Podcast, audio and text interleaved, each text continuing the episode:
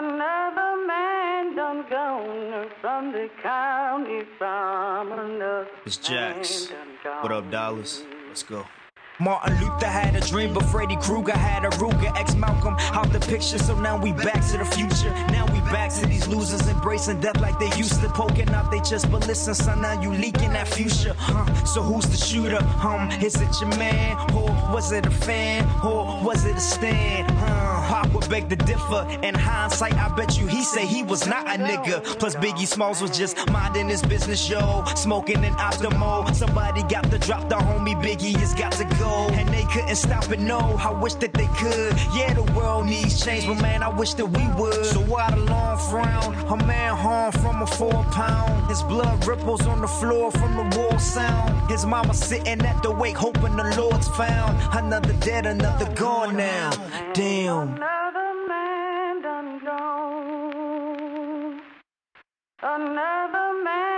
Done gone from the county from Uh-huh. another man Shit. done gone. George Eliot said that it's best to be what you wanna be. Fuck it, do what you wanna do. So I do what I wanna do. Bet you did it to floss. Bitch, I did what I wanted. Bet you did it and lost. Bitch, I did it and won it. Shit, I'm never coming back. Listen, I just wanna rap. Gee, I told you all of that. On about a dozen tracks. I don't give a fuck. I just, I just, I just wanna rap. Spitting fire on this track like a fucking thundercat. Plus, this mic is bleeding rojo. This shit is a no-no. Rolling in that low-low. Plus, I'm from that Baltimore. Need a folk, folk. Smoking on my logo. Ready for the wall, and we so, so. Silly with the flow. Somebody call a ropo. Heard the lanes, and I swear they so, so. Too much love for the fame just to go broke. Used to think I had the rap game in a chokehold. Never think I got the whole world in a rope. Yo, gotta think, damn, dog, you crazy. Is he the next Jay-Z? My crystal ball is hazy, but I don't know. Maybe. Welcome back to the Insane Check Podcast. Your host Chris here, and uh, it's time for another weekly dose of insanity. Um, we got a lot of stuff going on here uh, this week, unfortunately. Uh, joining me to help make sense of all this craziness, I have my boy Justin from Three Fifths Podcast. What's going on, man? What's up? What's up? How's it going? it's um, it's another week. Yeah. it's another week of um just I like so we I'm here. we're, we're both in the area uh, and I haven't been seeing the news on what's going on with it right now but that Unite the Right 2 rally is going on in DC as we speak I believe. Um which is just one of those the first one went so well. Why not have a sequel? Like this is this is the sequels that they talk about in Hollywood that we don't need. This is one. So just because of the nature of what we do, I have uh, a couple tweet deck uh, columns for news. Um, I've got a Google alert set for it just because, again, the last one, a woman was murdered at the last one of these, right? Oh yeah, Uh, you know, it's such a party. Somebody was murdered. Three people died. Uh, I think the, the official estimate was 33 were injured. Um, and again, because, just because the nature of what we do and the content we create, this is one of those things where it's like we have to have some sort of awareness of what happens because we're going to inevitably have to talk about it. Mm-hmm. Um, so it, it's and we we so our main show we recorded the main show. Uh, we're back from our July break, and we talked about what the city of DC decided to do to sort of make this a quote safer event. And they said the issue wasn't the Nazis; it was the weapons. We have stricter gun laws, and we're going to prevent weapons and bottles, and nothing bad will happen. I'm like. It was a car. It it, it, it was it was a vehicle. It was a vehicle. Now now, granted, DC is terrible to drive through, so maybe that's what they were thinking. But the weapon of choice last time was a fucking car, Right. and and and and and, and, and wooden sticks for that were supposedly supposed to use for signs. it's like they don't understand that the issue isn't the tools of violence. The one, the one time you will get a leftist to say the issue isn't the tools of violence, it's the people perpetrating the violence. This is the one time they're going to make that argument. It's it's not the guns, it's the Nazis holding the guns. Like ah, that's that's what the problem is. Nazi. Who who would have thunk it? Who would have thunk it? I mean, I just, you know, I, huh? Nazis and violence. I just don't see the historical context there to understand why that would even be a problem. I mean, they're just good. They're good people on both sides, right? Just The, the- you know, the, the, the, there's good people on both sides. There's fine people, and really, if you think about it, it's the anti-fascists that are the real fascists. You know, they're the ones being violent. What about free speech? What about free speech? well, everyone knows Nazis were socialists anyway. So Oh my God, this is this is happening. Like this is this is happening, and this is supposed to be a great weekend, right? Like Otakon is this weekend. Um, my homegirl Tiffany is celebrating her marriage. Um, is supposed to be a great weekend, but nope, Nazis ruin everything. hmm yeah, I mean, I mean, well, it's just again historically that statement you just made is historically accurate. Nazis ruin everything. I mean, just this is one of the things you ever see that um the game people play on Twitter where they're like uh add such and such to uh like add bacon to a movie title, right? That can be fun. That can, that can be fun. That can be interesting. Uh, adding Nazis to anything though, not fun. Does not Uh, increase the uh, No, entertainment no, value. I, I found the one thing you can add Nazis to to make it better. Wolfenstein. Oh, think, uh, you know uh, what? I stand corrected. I stand corrected. Did you ever see the uh, the Vice? Um, I don't want to say documentary. It's more like a segment. Um, it's part of the their huge. Um, they did their huge uh, Humanizing Nazis. one. Not the humanizing Nazis one. It's the one where they went to they embedded the girl with um, the Unite the Right, uh, the Nazis, and the dude ended up crying, say, "Don't kill me, Oh, oh yeah, yeah, yeah. That dude. Yeah, that dude. Yeah. So before that, um, they sent a dude to Bethesda to talk to the developers of Wolfenstein. Hmm. And um, the first guy I talked to was is from Sweden, and you could tell just by the answers he was giving, he has had personal encounters with Nazis that have like harmed him and his family. Like he was just like, "Yo, I fucking hate Nazis." Can I say that? It's like, yes, you can say you hate Nazis. Go, I fucking hate Nazis. And I can't believe they're back in America. Like my parents dealt with this shit in the '80s. That's why we kind of moved to America to get away from Nazis. Well, that's also that's also the funny. Just I know you're gonna tell the, keep telling the story, but that's also the funny thing about Nazis in America. They never really went away. Right. yeah, you know, just we kind of we kind of gave them jobs. Yeah, we, we gotta, remember that part in Winter Soldier where they Yeah. hired Hydra? Yeah, Yeah, that, yeah, gotta happen. We kind of gave them jobs and security clearances. I'm just saying. Yeah. Uh, then uh, they talked to uh, I want to say he's the PR guy, uh, either the PR guy or the head of marketing for uh, Bethesda. And he was like, you know, you, you guys are sort of with your marketing campaign. It seems like you're, you know, you're attacking conservatives. Says, no, we're attacking Nazis. And if you feel some type of way about it, you're probably a Nazi. So fuck you. And and uh, the guy keeps asking, him, so you know, don't you feel like you're alienating your fan base? He's like, only if they're Nazis. And That's if they're the- Nazis, That's the thing. That's the thing, right? It's like it shouldn't be that hard. It's like, oh well, you know, we can't just paint a broad brush. We're not really painting a broad brush. I'm just saying, if you like these things and you're a Nazi and we don't like Nazis, well, wait a minute. Well, so I was gonna play this later on, but I guess it just fits a good segment. Um, so NBC, uh, NBC's Left Field, they did this. I don't know if you saw this this this documentary they did. It's 30 minutes, and it's basically on um Jacob. Uh, it, it follows Jacob Goodwin's uh, parents, and Jacob Goodwin is, uh, if you remember during the the Charlottesville, uh, there was that one video of the white supremacists attacking that black guy, right? And they were beating him with the sticks off of their signs. Um, and it was still incredible to me that they arrested the black guy first. He eventually got all the char- charges dropped against him because he was he was getting beat up by Nazis. Um, but Jacob Goodwin uh, has been charged with uh, you know attacking one of the counter protesters. He faces felony charges. So NBC left field, and uh, I can't remember the videographer's name. It's an Asian guy. Um, they decided to follow his parents around because his parents are like, "We're not Nazis. We don't know where he learned this stuff from. We're not racist." But they would throw in little things like, "Oh, but like." You know, uh, what was the guy's name? Is it like Jason Kessler? I think that's his name no whatever the guy's name no it's some some other guy i can't remember the the guy in the video like is like a at one point in the video he says he's wearing um a nazi uniform. He goes i am a nazi.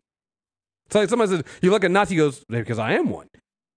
And they jacob goodwin's parents have kind of gone to this guy because they're like well he's the, they're the only ones fighting for my son. And the entire time I'm sitting there going, but your son actually did something. Your son violently attacked a black person. He did that. That's why nobody's coming to the defense of your son. Your son is wrong.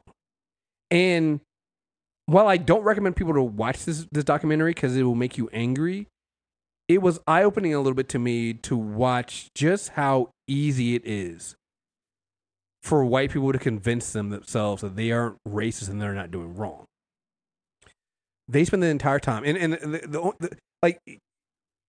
I don't like the documentary because again, it it, it basically puts them in a sympathetic light, and they don't spend enough time with their other son. I think his name was David, who was basically like, no, he's a he's a he's a he's an ex marine. It's like I left my fam, I left my home when I was like sixteen and seventeen to join the Marines because my family was overly religious and overly racist. And every now and then they'll bring him in to kind of sort of combat what his parents are saying, but it's like it's been so much time making these parents seem like they're sympathetic. So at one point, um, towards the back end of this this this, this documentary, they are talking to this the, the, the parents.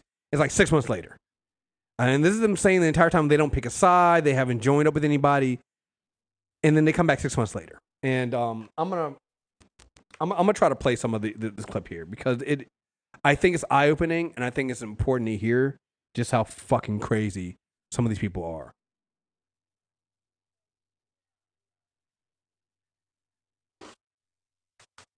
Before I know you thought I was a neo-Nazi mother. Am I right? Okay. So what am I now? I'm a separatist, right?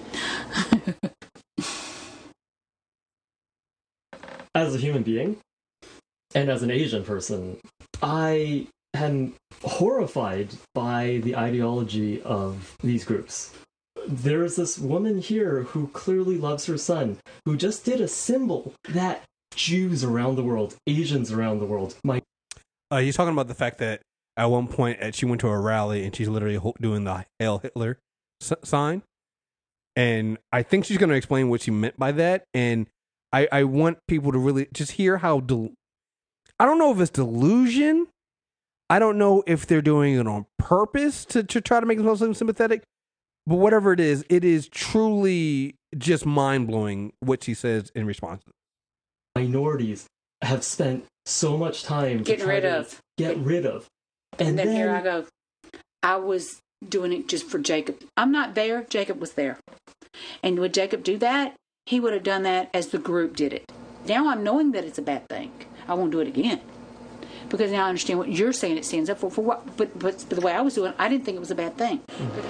She did not think doing a symbol, a sign, a gesture that's associated with Nazis was a bad thing. I no, I got to call bullshit. I, like no, we I, I I call bullshit. As much romanticizing as American history books do of World War II and the defeat of Hitler, there is no way you cannot know what the Heil, the Heil Hitler symbol is. As much as we romanticize World War II, there's no way. Because even there's the no way. Because even the romanticizing of World War II, the Nazis are still the bad guys. Yes, they're still the bad guys. Like even with the watered down, you know, and that's the thing that gets me right because as African Americans, we always talk about how watered down uh, American history is and how it overlooks some of the most horrifying things. You know, the one thing it doesn't overlook, it doesn't overlook the Holocaust. It doesn't overlook how horrifying Nazis was, and even then, it still does kind of it, it paints them as monsters, and even then, um, and there there there there there is problems with painting uh these regular human beings as being monsters, it definitely. But at the same time, it's like even then, that's still giving it lightly. That's still that's still being nice, right? The way that history treats Nazis, they were actually way worse than this, and it's just incredible. It's incredible that she thinks this, but it gets worse. It's your responsibility to understand what kind of ideology your yes. son has gotten himself into. Billy Roper. They Google him. The first thing got- that's what that's what it was. The guy's Billy Roper, who is a violent white supremacist. That comes up is the Southern Poverty Law Center that says he is one of the biggest extremists in America. Every if- okay. non-white person on the planet has to become extinct. That is Billy Roper. But I didn't know at the time. I'm finding all this stuff out after the fact, you know? She says she's finding all this stuff after the fact. When he first sat down with her, he told her who Billy Roper was, and um, they didn't care. They didn't care. And and they've had these dudes in their house. They feed them. They they enjoy them. It is truly amazing. No, you didn't care until it made you look bad. Right? Like that, that's what I'm getting from this interview. It's not that, oh my God, I didn't know. It's, oh my God, now you know too. Let me turn on the white woman tears to get sympathy. Because I just I just didn't know when they were talking about the creation of a white ethno state and they were saying all these horrible things about, you know, marginalized people. They're saying horrible things about black people, Hispanic people, Latinx people, Asian Americans, the LGBTQIA community. I just didn't know it was bad. I thought I thought I could call them niggers. Now you're telling me it's a bad thing. I didn't know. I just didn't know. Fuck out of here. You knew, you just didn't care. I didn't. now know, you care because it makes you look bad. I didn't know I couldn't do that. I it's just want to do my job. I was just born to be a mother. I wasn't born to be in politics or understand what Hitler freaking done. I was just born to be a mother. everybody knows what Hitler did. That's not politics. It's history. It's history. It's history to the point where never again to never forget, right? Like there's a Holocaust museum in DC. It's not politics. So the funny thing about this is though, beginning and and, and this is why I don't like these kind of documentaries.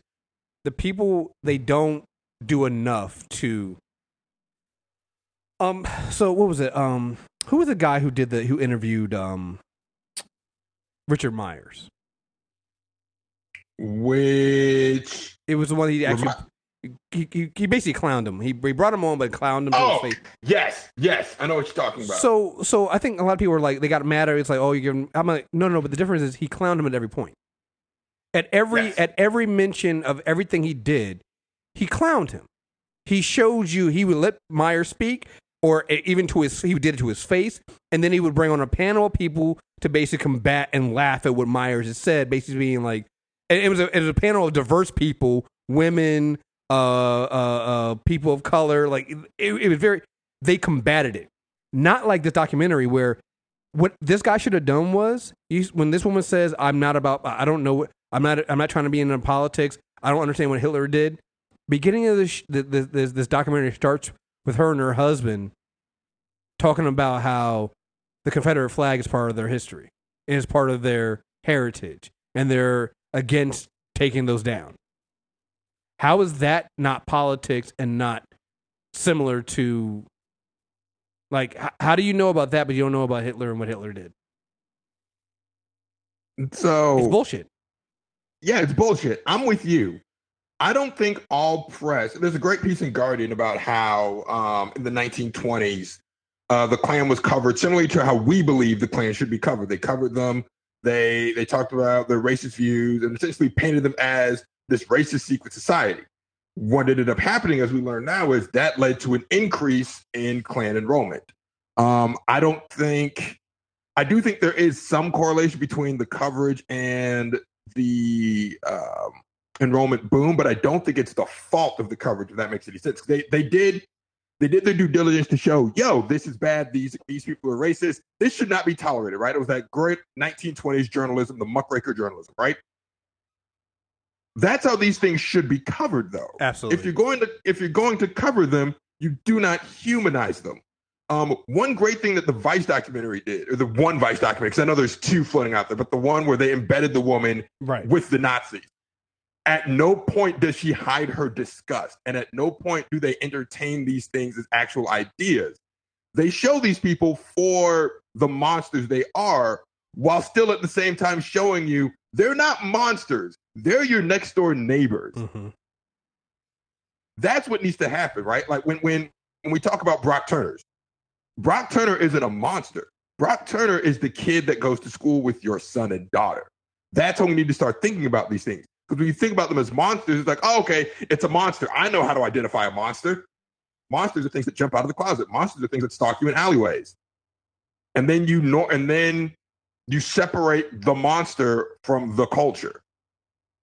Right? It, it the same way we talk about Nazis, the problem isn't just the monster Nazis, it's the fact that this I this ideal and these politics have infiltrated themselves so thoroughly into white culture that it is hard to separate them. By the way, um, Barack Obama's Department of Homeland Security warned you about this in 2007, and all of you, uh, I was like 2008, right before he took office. Um, Yes. and I remember the conniption fit. Fox News went on a month long temper tantrum over what I'm sorry, 2007 because it was Janet Reno.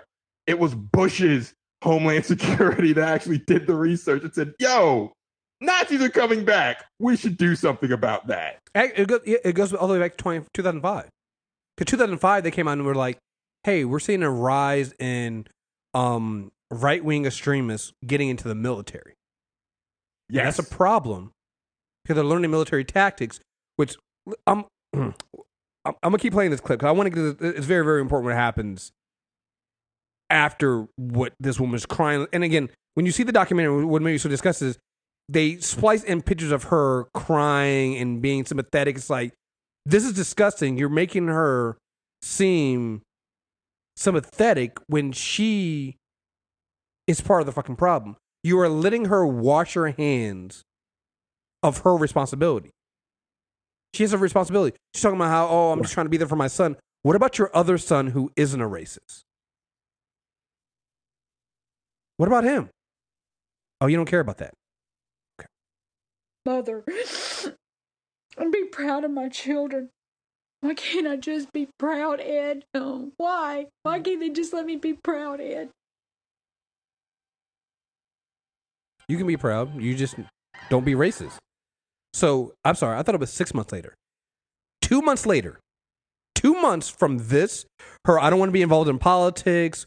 You know, oh, this is sad. Two months later, this is what happens. Lots changed since you were here last time. I'm waiting to go to war, you know. Everything. Roll the quarters and you clamp the ends up your head straight up. I was asked just to do some military drills. I'm the only guy probably they know that's been in the military. But as far as a leadership role, no. I'm not a leader. Forward. He is this. This is her husband, uh, Jacob's father. He is training. I can't remember what this group is called. I, I I can't remember what this radical group is called. It's not the Proud Boys. It's not. It's not Ram. I can't remember who this group is. He is training them in military. He's tra- training them how to march, and he is giving them basically some kind of military training. But he says he's not in a leadership position, and he's saying that uh, they are not part of the group. and it's just going to happen, right? Like th- th- this is just going to be allowed to happen and it'll be allowed to persist. Oops, I just tripped and landed into like leading, teaching Nazis how to march. Sorry, They haven't changed. you know, it was an accident. I didn't know. It started off as you know a sleepover, and it turned into a Klan rally. Ah, Who you know, knew? who knew? Who knew? I still have my own mind, my own morals. for visual effects, you get 15, 20 guys all dressed in the same uniform holding shields and their boots On a pavement, it has a psychological effect on people. I'm. He's not. He's not part of the group. He's not. He's not trying to uh, um, back hate. He's not racist. He's just teaching some Nazis how to march and instill fear into the people they're marching against. It intimidates people, and that's basically what you want. Hell, victory. This was their You hear that at the end? Hell victory. hmm Okay. first training. I thought they did really good for their first training. I was proud of them. I was proud that Scott's kind of stepped up to the plate. Oh, word! Oh! this is changing me. It's changing the person I am. Anger does make you look at things differently. You you begin to say, "Look, I don't care. I don't care how you feel about me. The only people helping my son are these people." Your son is a racist Nazi who attacked an unarmed black man. Your son beat DeAndre Harris almost to death. You can But no, sure, sure, sure. Let's let's let's fight for the rights of a violent Nazi, of a violent terrorist. Let's be clear. Your son is a terrorist. and, and and that's why So- I'm I'm not including the link to this in the show notes. If you guys go to find that, you guys can. But I don't want because we don't need more of this. But at, at some point, as I watched this, I was like, we do need to hear, in some ways, the rawness of how white people convince themselves that they're really the victims here. Like this entire 30 minute documentary is these two parents trying never taking responsibility for their son and what their son did, but to make themselves victims and just being, I, I'm just doing this because I love my son. Wouldn't you anybody love your son? You have another son who isn't a racist though. Your other son who actually served in the military as a Marine. But that's not the one you want to go to war for.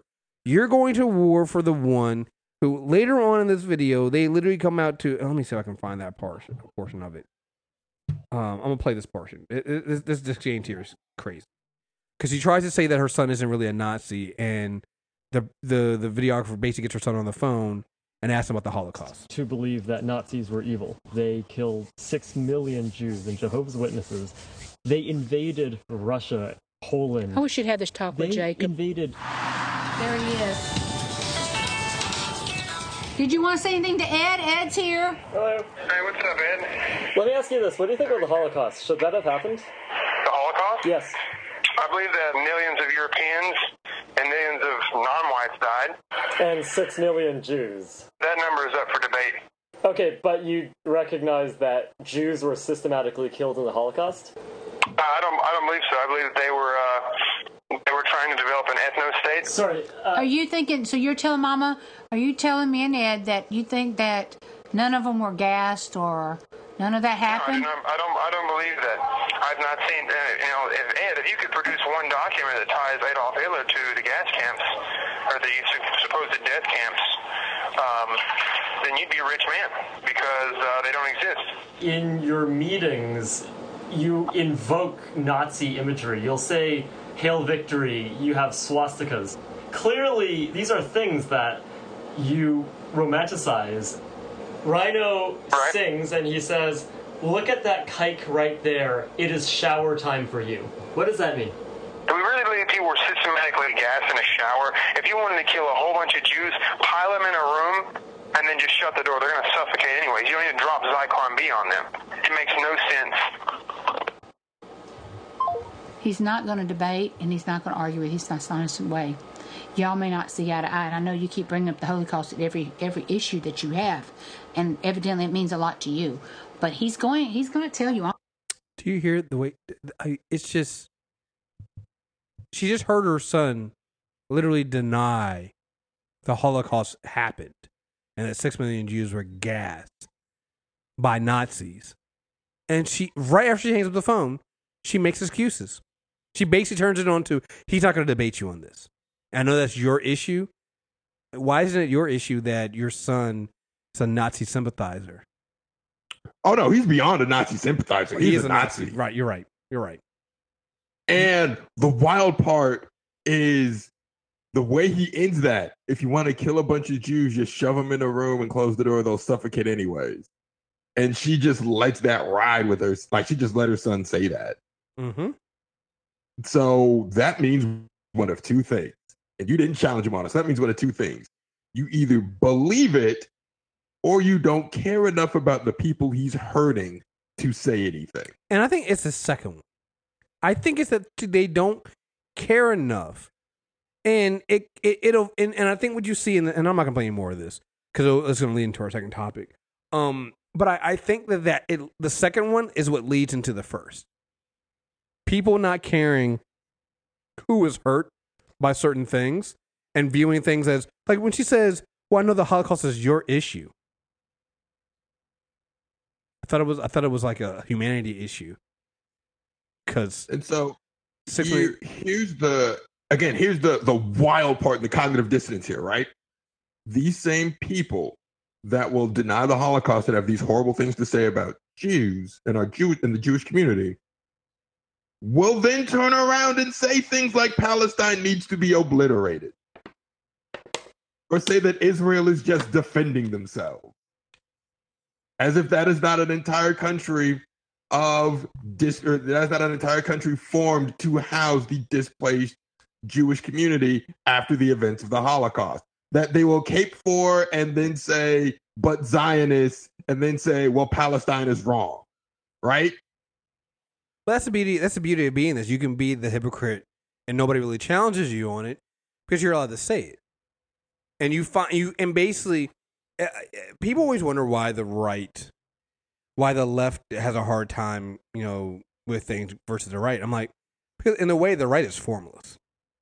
The right doesn't like you can you can go to a platform and say, okay, these are progressive issues. These are issues that are on the left. We might not agree on how to get them done, but this this is basically the platform. What's the platform on the right? People on the right? There is none because it changes depending on what they think they can get away with and what they think um, the current temperature is. Well, so I would push back slightly. I think there is like a binding thing on the right. It's the upholding of the white male patriarchy. Okay, And the well, upholding of valid, yes. the I don't want to say aristocracy, but like making sure that the rich stay on top, right? They want to ensure that rich white men stay on top. That is that is the thing that binds all of their policies. You look at quote unquote illegal immigration, that's preserving the country for white people. You look at their version of criminal justice reform, okay, lock up a bunch of black people in the war on drugs. Keeping the keeping the country white. Those tax cuts for the tax cuts for the rich, making sure rich white people stay rich or stay white and rich, right? Like that is the sole thing that binds them. And it's what black and brown people have been saying in America for, oh, I'll be generous and say since the year 2000. Yeah.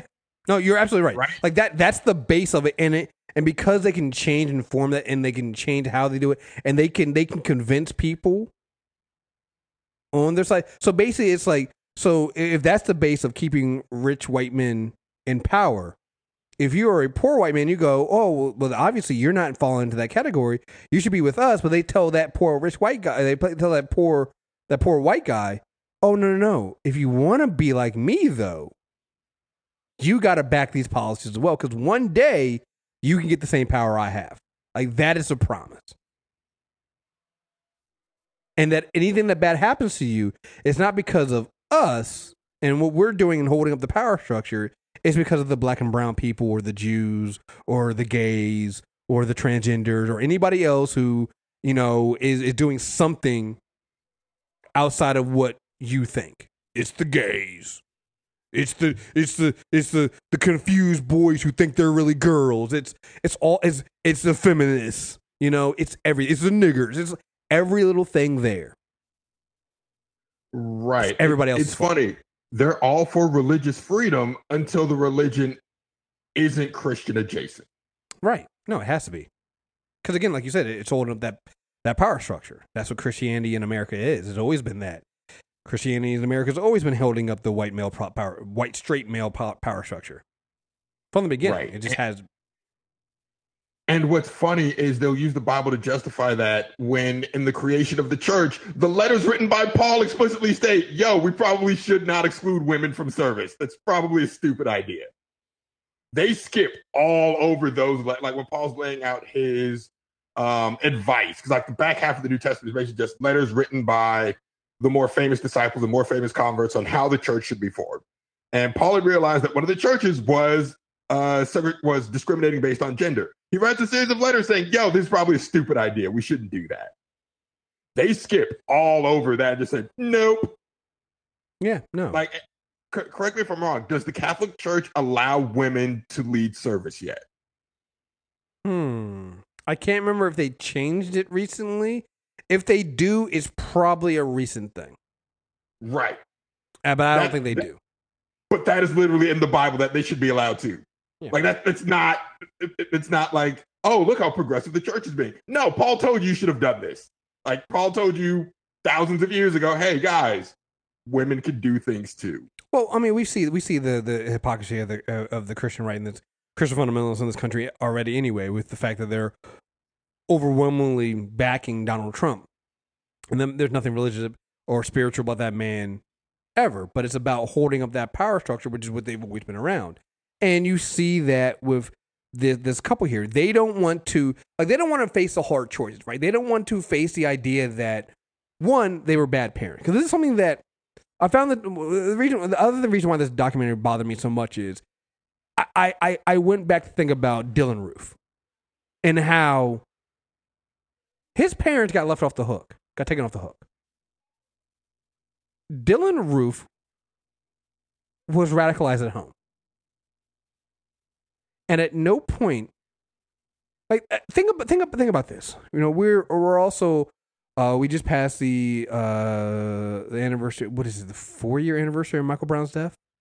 Fer- Ferguson. Yep. August August 11th Yeah. um, was the night the National Guard came into Ferguson and tear gassed people that lived there. And I think August 10th was the August 9th or August 10th was the day he was murdered. So think about all the parents that we, all the black parents of the these slain young men and and and some of the, the young women as well. That you know, once their name comes up there, their entire lives are changed forever. Not just because they lost, you know, a child or a family member, but because the media goes all in in finding everything about them. Like God forbid they missed, they had a, a parking ticket or missed a child support payment or you know went to went to jail in their in their youth, right? Not just slandering the victims, but then slandering their families as well. And then think back to Dylann Roof's family and how much we don't know anymore about them. Once it came out that this this this young boy got his guns from his his father, and that there was all indication that he learned some of this at home. I think at one point the media showed with his his father or stepfather's house, and then he told him to go away, and that was the last we heard of it. But when you look at this documentary and you see the, these parents of Jacob Goodwin and what what they've done, they they literally brought taken in this violent white supremacy group and let them not only not only are they feeding them in their house, they are then letting them train in on their property. And if they want to start a bonfire, which we all know what they do with bonfires, they can't like they have basically opened their homes up to white supremacists. But then want to turn around and go, oh, no, no, no. He didn't learn that from home. Oh, no, no, no. It's not our fault that our son became a violent racist. And this is a part like I remember um right after um right after the election, 2016 election, um Katy Perry had that thing where she was like, "Yeah, my parents voted for Trump, but I'm still going to go home on Thanksgiving." I'm like, "No, you actually don't. You could actually take a stand and say no. You could actually disown your family. You could actually show your family there's some there's some there's some consequences for for being racist. But so many white people don't want to do that. It, it, it is the tool of the white moderate. Like debate, quote unquote, debate is the tool of the right of the white moderate, right? They say it is a victory if we can debate them because then we can show the superiority of our ideas and we can defeat them in the marketplace of ideas. Never in the history of ever have fascism, racism, or or an autocracy been defeated by debate.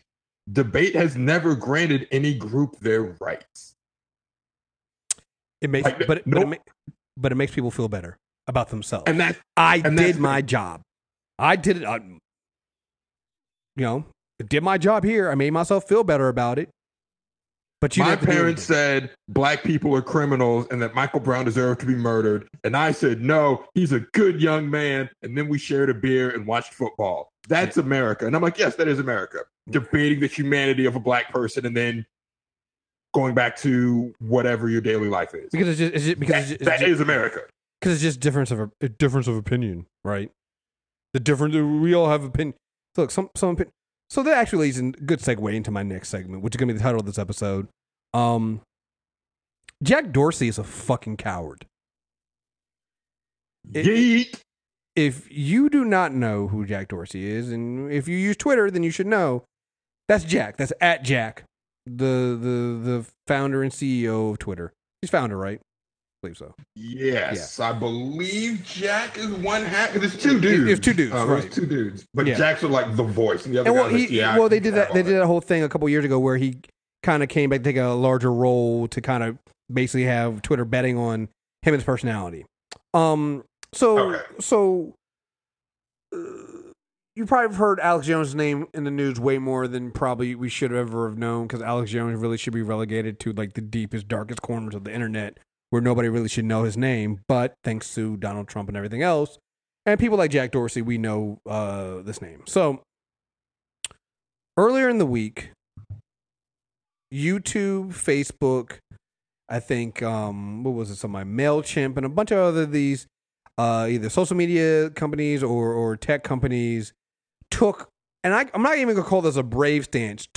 They did the bare minimum thing that should have happened years ago, and what that was is they either suspended, removed, or deleted Alex Jones, some of Alex Jones's accounts, and Infowars, his his site Infowars. Um, and I'll get more into some of the things that Alex Jones has done, but I'll, I'll there's a lot, but I'll just go with this one. And this is like you would think this is the one that would that would that would catch the most fire, right? This is a man who has forced, and I can't remember their names. He has forced two of, the Sandy Hook parents, the parent of, of of the slain children at Sandy Hook, he has forced them into hiding because his whole thing is Sandy Hook was a false flag operation, and that no kids were actually murdered, and that the parents that you see on TV crying and weeping for the loss of their children, their tiny children, were crisis actors and he has whipped up such a a, a this, this this and people just dismiss it as a conspiracy theory. The problem is it's a recruitment tool for other basically who becomes white supremacists, and these people have literally f- been such a threat to uh, a pair of these parents that they are in hiding. So YouTube, Facebook, a couple of other sites the lowest hanging fruit after years of letting Alex Jones and InfoWars get away with just flat out lies and bullshit, decided enough enough and we're gonna we're gonna take his accounts down.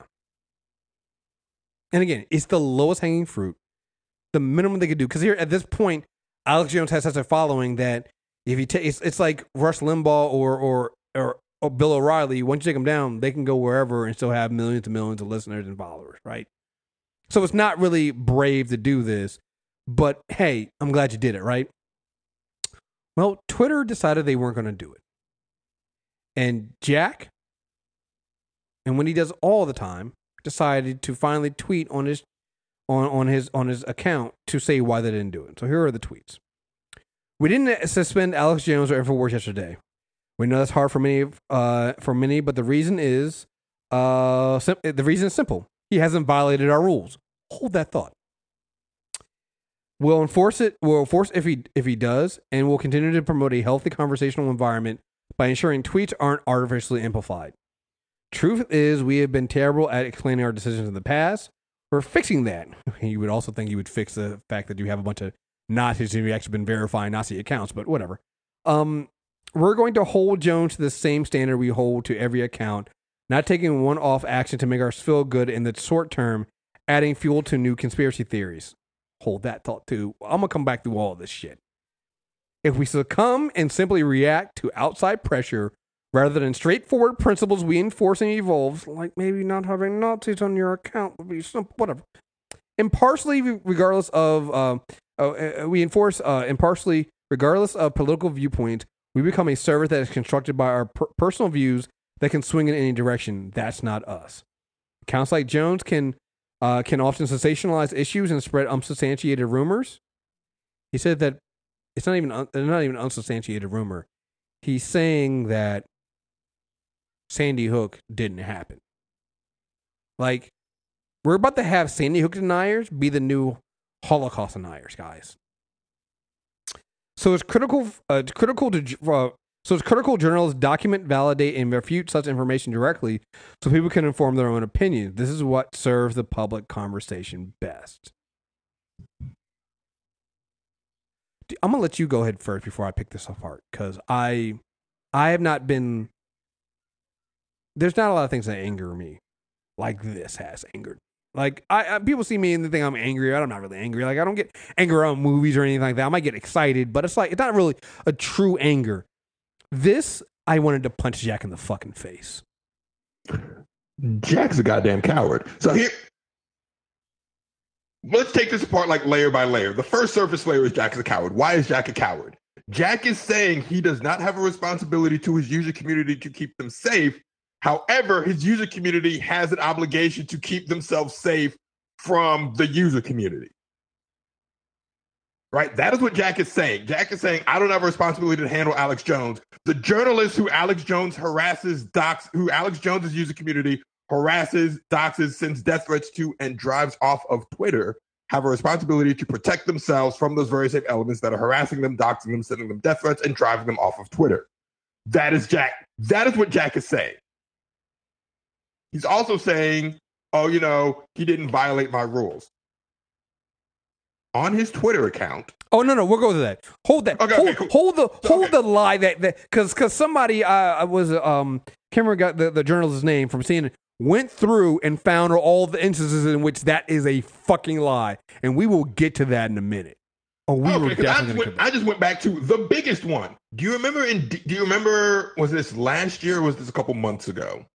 When someone ran up into that pizza shop with an uh, with a loaded AR-15. That was last year. That was last year. yeah, because he had heard it from Alex Jones. Right, like that. That Alex Jones was a huge proponent of the Pizzagate conspiracy theory that Hillary Gate or that Hillary Clinton was trafficking children through a pizza store. It's a really mind-boggling and idiotic uh, conspiracy theory. But someone took a loaded gun into one of these pizza shops to, to liberate the children. You, you know, That act. Go ahead. Go ahead. no no fin- finish your thought on this one because it, it, it's tied to that. But but finish your thought on this one. Yeah, like that act alone violates the terms and services of every of Facebook, YouTube, Instagram, Twitter, and guess what? That episode was shared on Facebook, YouTube, and Twitter. But see that's so the, to say, yeah. so to say that you know he hasn't done anything wrong, that's a lie. But the other layer is Jack has suspended other people for less. I'm Ah. not talking about Milo, where he had to be publicly shamed for the better half of a month to do it. Right. And he was only publicly shamed because Milo got too big for his britches and went after Leslie Jones. If Milo had contented himself to just go after the quote unquote nameless, faceless women in the ga- women of color in the gaming community, he'd probably still be on Twitter now. Hi hi. I got all- I got I got suspended. I got suspended for saying a nigga shut the fuck up to another black person. Yes. Um, you've got suspended for that. I've had homegirls get suspended for saying TERF. Yep. Which Oh, I've seen that. for- That's that's a new thing I've seen. tra- Yeah. Yep, for trans exclusionary radical feminist, right? That that that is an acronym to point out uh, someone whose feminist ideals do not include our trans sibling, because trans women are women. So if you do not view trans women in your feminist ideology, guess what? You're a TERF. Uh,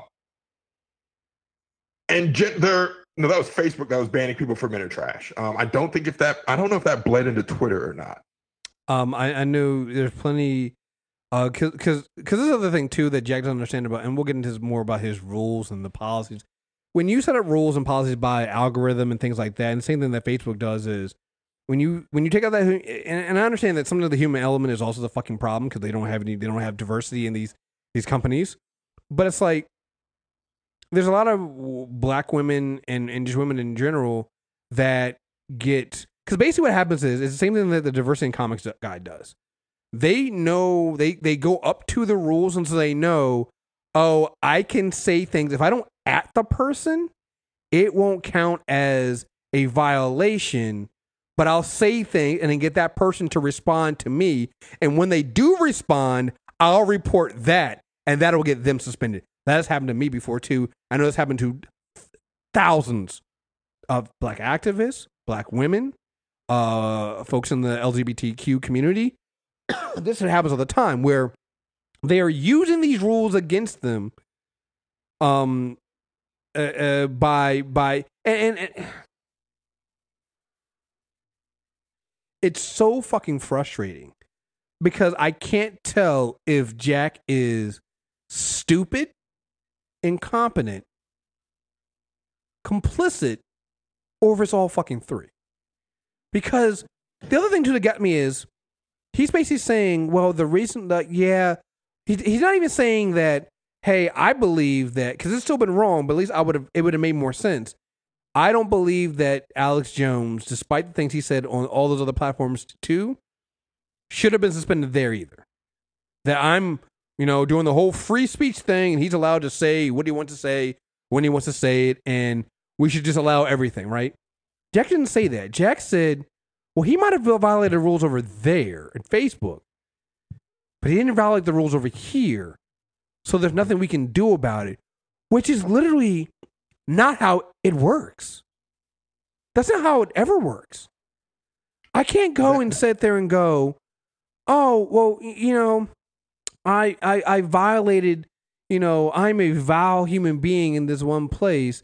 And somebody goes, oh, well, you did. I, we, we, a matter of fact, no, it is how it works. We see people do this shit all the time and we say how disgusting it is, right? Oh, well, you know, Chris Hardwick might have, might, might be, you know, a manipulative, uh, abusive, possible rapist, but he didn't do it to me, so it's okay. Like, are you serious right now, Jack? Uh, also, shout out to everybody that said, "Oh my gosh, you're ruining Chris Hardwick's life." Uh, they just put they put his name back in all the branding. Oh yeah, of course, yeah. Um, which again leads me to believe that Disney had every intention of bringing back James Gunn if the people had not been so vocal about defending James Gunn because Yeah. there's no consequences for anything. No one ever gets canceled. No, no, of course not. Um, but so you brought up something there, the whole free speech thing. Um, there is in the tech sphere a debate that has been happening. It really picked up, it's been happening, I want to say since 2006, 2007, but it really picked up steam during Gamergate. And that is what responsibility do these tech companies have to defend their user communities, right? This goes beyond, you know, message boards and forums. This goes to the companies as a whole. What responsibility do they have? And by and large, these companies, um, like your Facebooks, your Twitters, um, your Airbnbs, your GoDaddies, etc., they will err on the side of we don't want to censor anybody, right? We we believe in free speech. We don't believe in censorship. Well, that brings us to a concept that came up in the 1940s called the paradox of tolerance, right? And what the the core tenet of the paradox of tolerance is, for a truly tolerant society to exist, you must be intolerant of intolerance. You cannot protect your society and the members of your society, and you cannot allow those tolerant ideals to exist as long as intolerance, as long as you accept intolerance. And that is sort of the stance that these companies have to take. When Cloudflare kicked off Daily Stormer um, and a bunch of other neo-Nazi groups from their Mhm. servers, the EFF, uh, the Electronic uh, the Electronic Freedom Foundation, the Electronic Frontier Foundation, uh, they're an organization. Um, they're a nonprofit that champions um, civil rights, privacy rights, and free expression, innovation, um, policy analysis. They're basically protecting the quote unquote free speech of the internet. Their first big case was uh, someone was developing a game, and in 1990, the Secret Service actually thought that these were rules for cyber crimes, and they arrested the dude. And the EFF stepped in and said, "Hey, no, this guy's actually developing a game. You guys were wrong." So that's the EFF. They are huge free speech people. This is what they said after the Daily Stormer got kicked off of Cloudflare or Cloudflare. It might seem unlikely now that the internet companies would turn against sites supporting racial justice or other controversial issues. But if there is a single reason why so many individuals and companies are acting together now to unite against neo Nazis, it is because a future that seemed unlikely a few years ago, where white nationalists and Nazis have significant power and influence in our society, now seems possible. We would be making a mistake if we assume that these sorts of censorship decisions would never turn against the causes we love. They opened that statement by saying, in the wake of Charlottesville, both GoDaddy and Google have refused to manage the domain registration for the Daily Stormer, a neo Nazi website, in the words of the Southern Poverty Law Center. It is dedicated to spreading anti Semitism, neo Nazism, and white nationalism. Subsequently, Cloudflare, whose service was used to protect the site from denial of service attacks, has also dropped them as a customer, with a telling quote from Cloudflare's CEO quote, Literally, I woke up in a bad mood and decided someone shouldn't be allowed on the internet. No one should have that power. We agree. Even for free speech advocates, this situation is deeply fraught with emotional, logistical, and legal twists and turns. All fair minded people must stand against the hateful violence and aggression that seems to be growing across our country. That is the EFF. That is the free speech people of the internet saying, nah, you got to get them out of the paint. And they're saying that because if we don't get them out of the paint now, they will fester, they will grow, and they will turn against you. You cannot protect them because the, as long as you protect them, you're giving them an opportunity to take you down. The other problem, uh, well, so the other thing too is people say, oh, well, one person shouldn't have all that power. One person shouldn't be able to sit, to, to sit there and make the decision. I'm just like, uh, well, well, actually, that's that's what this whole thing is. Like, here's the thing, Jack. If you are going to be the face of, of, of, of Twitter and you say that Twitter will not stand for the hate, Twitter will not stand for neo Nazis, we will not stand for people spreading false lies and things that we know are obviously false. if you take that fucking stance, then that's what Twitter will represent. Period. There's, Yes, there's because nothing. it will get to, because we'll get to a point where the intolerance will override the tolerance, and people will just say, "Well, fuck it, there's no point." And then literally, the Nazis win. like th- that's what it is. Like people, somebody try to tell me it's like, well, no, you're saying Jack's a coward, but he didn't go along with everybody else, so that makes him not a coward. No, no, he's a fucking coward because what Jack has done in this statement is he's basically trying he's trying to hand off responsibilities of being the leader and and and and and, and owner of Twitter to the the the people who are being attacked, and then not, and then on top of that, it's like so. There's two things. One, one, he doesn't want to take the responsibility and do it himself. So then he puts it off in two groups. One, one group he puts off on a journalist, right? Which is bullshit because basically what you're now having journal, you're now forcing journalists to take time away from serious things to now have to combat somebody like Alex Jones, who in court documents for his custody of his kids had to admit that he is an entertainer and is not seriously believe anything he's saying. But then he goes there every day and says that he does believe it, and he makes his people believe that they, they, they, that he's telling the truth. And and and and so you know this man's out here purposely lying. So you're now forcing journalists because what Jack said, right? It's like um, it's it's so critical that journalists document, validate, and refute such information directly. No, no, no. Information like this doesn't need to be. We don't need. To, we don't need journalists, good journalists, you know, wasting their time combating against people who at any point. Like here's the thing. It'd be one thing if you're like, okay, you know, you tell Alex Jones, hey, you were wrong in this. This fact, he goes, oh, okay, you're right, my bad, I was wrong. Alex Jones never admits he's wrong. He only moves on to the next conspiracy. And so what you've done is you've you've basically hamstrung journalists. So they in, into a battle they can never win.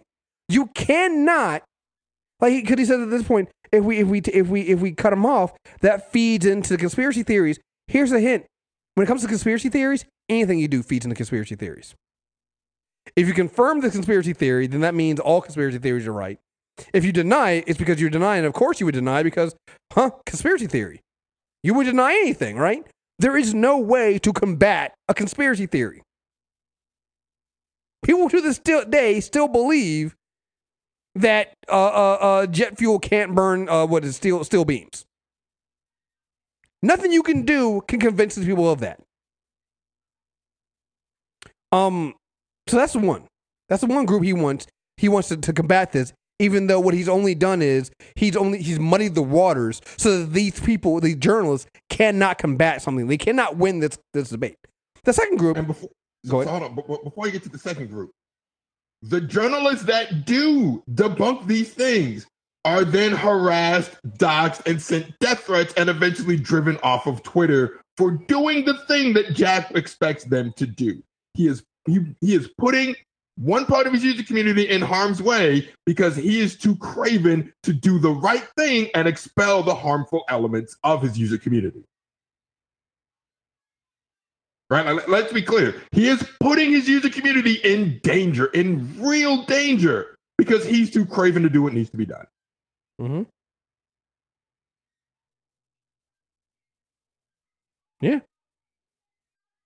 And it's like, oh, you don't you don't suspend the people that do that, or they just create another account, right? They create a separate account to do the, you know, they, they create a separate account to do that stuff in, right? So then the second the second group of people is us. It's the it's the it's the actual targets, just like the journalists who get targeted docs, the marginalized communities. He wants us to do the work for him, the user base. Now, I can understand that. I, I can understand the idea of, hey, one man shouldn't have all this power, give the power to the people, right? That works in theory.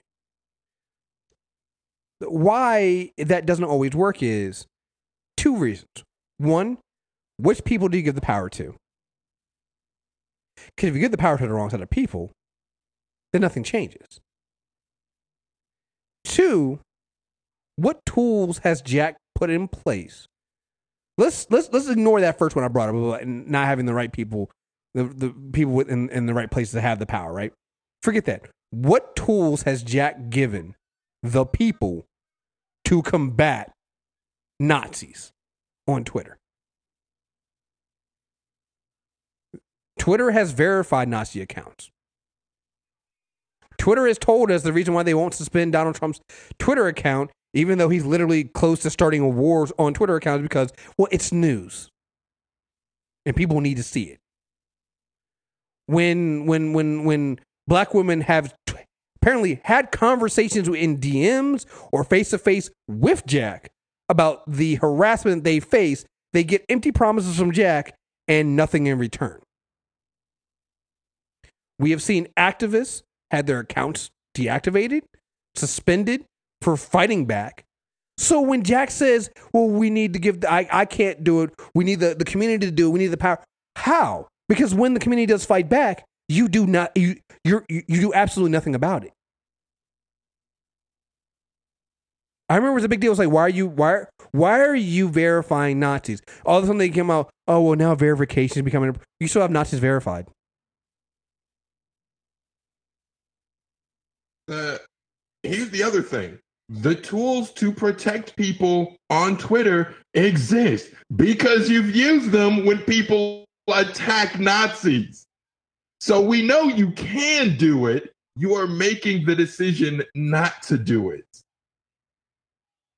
It it, it is beyond frustrating, but this is so fucking coward. Like this is cowardice at its core because Jack isn't it would be one thing, an equally shitty thing, but it would be one thing if Jack said, "No, I'm not kicking it off because I don't because I believe you should have a right to say what you say." Jack isn't even saying that. Jack is saying, "Well, it's bad, but you know, you guys should debunk it if it's so bad. I can't do anything. I'm just the owner. I can't do anything but ban people defending themselves against Nazis. I, I, can't do anything. Fuck out of here, you fucking coward!" Like, But and, and that's why and that's why Jack at his core is a coward because he refuses to take a, even the simplest fucking stance. Like even with Mark Zuckerberg, if we're gonna be real here, Mark Zuckerberg's whole stance is basically like, shit, hey, their money's green, right? I mean, we're gonna be real for real. He didn't come out and say it, but we all kind of know that's what that's what that's what motivated Zuckerberg. He's like, listen, man, I didn't really give a shit because we were getting paid. So he basically hit the Jordan, right? He the, he the Jordan. It's like you know, Republicans buy shoes too, you know. But but Jack, Jack wants it both ways. Jack wants to sit there and then and because before this, if you look at Jack's timeline, he's retweeting progressive things, saying we're progressive, we're liberal, we're doing it, we're blah blah blah blah. It's all lip service to get a pat on his back. But when it comes time to actually do something, like he also went on to a, a, a Sean Hannity's uh, radio show. So I was Oh, like, fuck out of here. I was like, you you did an interview with Sean Hannity and talking to Sean Hannity. Sean Hannity, like he's not a serious. What are you doing, Jack? What are you doing? He went on with Sean Hannity. Let me see if I, I, I actually have that. Hold on. I have clips of that. That is fucking wild to me. Okay, yeah, no, Jack Jack's a goddamn coward. Um, Here we go. Play, play a piece of this. account. They don't have to read certain things. And from my own experience, you can go look at my timeline, and I promise you, you're going to see horrific things uh, about me. And by the way, they make up what do you call these things? Memes that they make up. You know, they're pretty vicious and hostile. I prefer my kids not see them, but I'm a kind of First Amendment purist in a way. Yeah, I mean, I, I, I think there's a I think there's a few things here. So first, um, yes, uh, people should decide who they follow and who they want to hear from, and that's a you know that's a fairly mechanical action. Hitting the follow button and, and those tweets should appear in your timeline. We do try to rank them for relevance of what you think uh, of, of what the algorithm thinks based on all your behaviors, what you should see first. But everything is there. Second, there are there are areas of the of the service like search and trends and replies where anyone can inject themselves. And one of the things that we have noticed is there are certain behaviors that silence speech. Uh, they they silence voices, and we want to make sure that people have a lot more control over their experience. To make sure if they want to engage in that sort of conversation, they're able to. But if they don't, it's downranked. Um, so they don't have to see it immediately, but if they want to see it, it is it is there. So that Are you, are you that's concerned that if you make a decision, say on Alex Jones or somebody, Louis Farrakhan is controversial. I'm not comparing the two in any. I'm just giving. Yeah, you are. Yeah, you are. you just compared them, you, Yeah, you are. fucking okay. okay. Yeah, you are. Yeah, you are. But uh, I'm, I'm gonna keep. I'm gonna go to the next part. But yeah, you are. Yeah, you are. I mean, and and and Jack is sitting there having a normal conversation with him as if he didn't. I'm like, no pushback. two names just out of a hat. That if Oh, yeah, I'm if sure. this happens, do you see an, an alternative Twitter universe that lets it all go? Maybe with the exception of violence or threats uh, to individuals. I mean, is that like, for example, I, I mean, look, at least you're willing to come on this show and answer some questions for people. I, I applaud you for that. Facebook and uh, I know YouTube, you know, have, are in hiding right now under their desks and they don't want to respond. Um, and I think you deserve a lot of credit for that. But you know what I'm asking here. I mean, is there a comp- You're getting you're getting kudos from Sean Hannity, Jack. You're getting kudos from Sean Sean Hannity. That just shows how willing he is to reach across the aisle and engage in debate, and that's what makes America so great. God, It's a fucking coward. competitor that's going to come up and say, Free "We're going to let is gonna be everybody say whatever they want to say"? Too bad, as long as it's not a threat. Well, I think there's always boundaries to that. I mean, you you enumerated a number of them around violent threats or giving up personal information around someone's home or office or uh, identifiable information that that people could utilize to put them in real physical harm. So we need to balance all of those constraints. We've tried to codify them into our terms of service. Those terms of service are a contract that we have with people signing up to the service. These People validate your contract, your your terms of service every fucking day. You idiot. Like it, it's literally like he's so hands off on this. Well, we put it in our terms of service. We we're updating our algorithms. We're trying to give the power to the people to determine what they want to see. Do you understand? Look, information is dangerous. Information can be a good thing, but bad information can be really, really, really fucking dangerous. You know that saying, and I think this is what, what, what you see a lot of these do bros do. That that that saying, um, what is it? Uh, the only thing necessary for Trump uh, for the for the triumph of evil is a good is for good men to do nothing. I think that uh, people say that's a good quote. I think it's a terrible quote. I think it's a terrible quote because um, if you do nothing, you are by definition not a good man. Like you you you're not doing anything. If you is that you see something, you say something.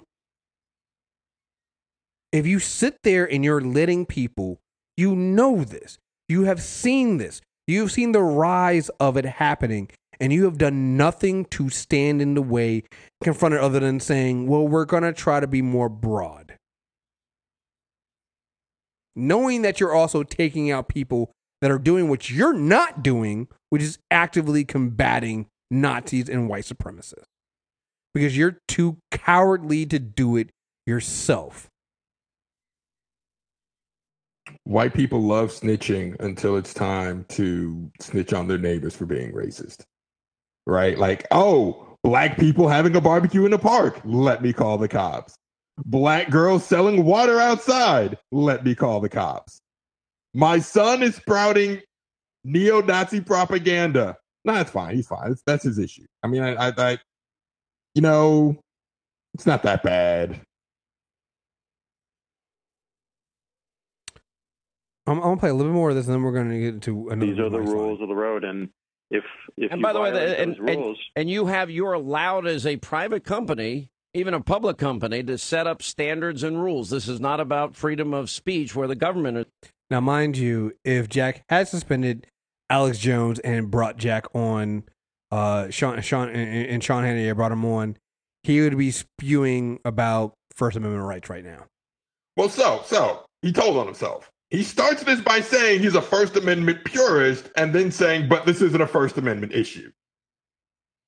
Is it Uchiwali or is it one mic? Like, what is it? What, what was, what is the truth? What's happening? is intervening, correct? right? It's well, I mean, it's uh, we we do believe in the power of free expression, but we also need to balance that with the fact that bad faith actors intentionally try to silence other voices, and and Here's the thing: when you see a man who is who is actively participating in in, in conspiracy theories that lead to a man with an armed gun going into a pizzeria trying to free trapped children from a pedophile ring that does not exist.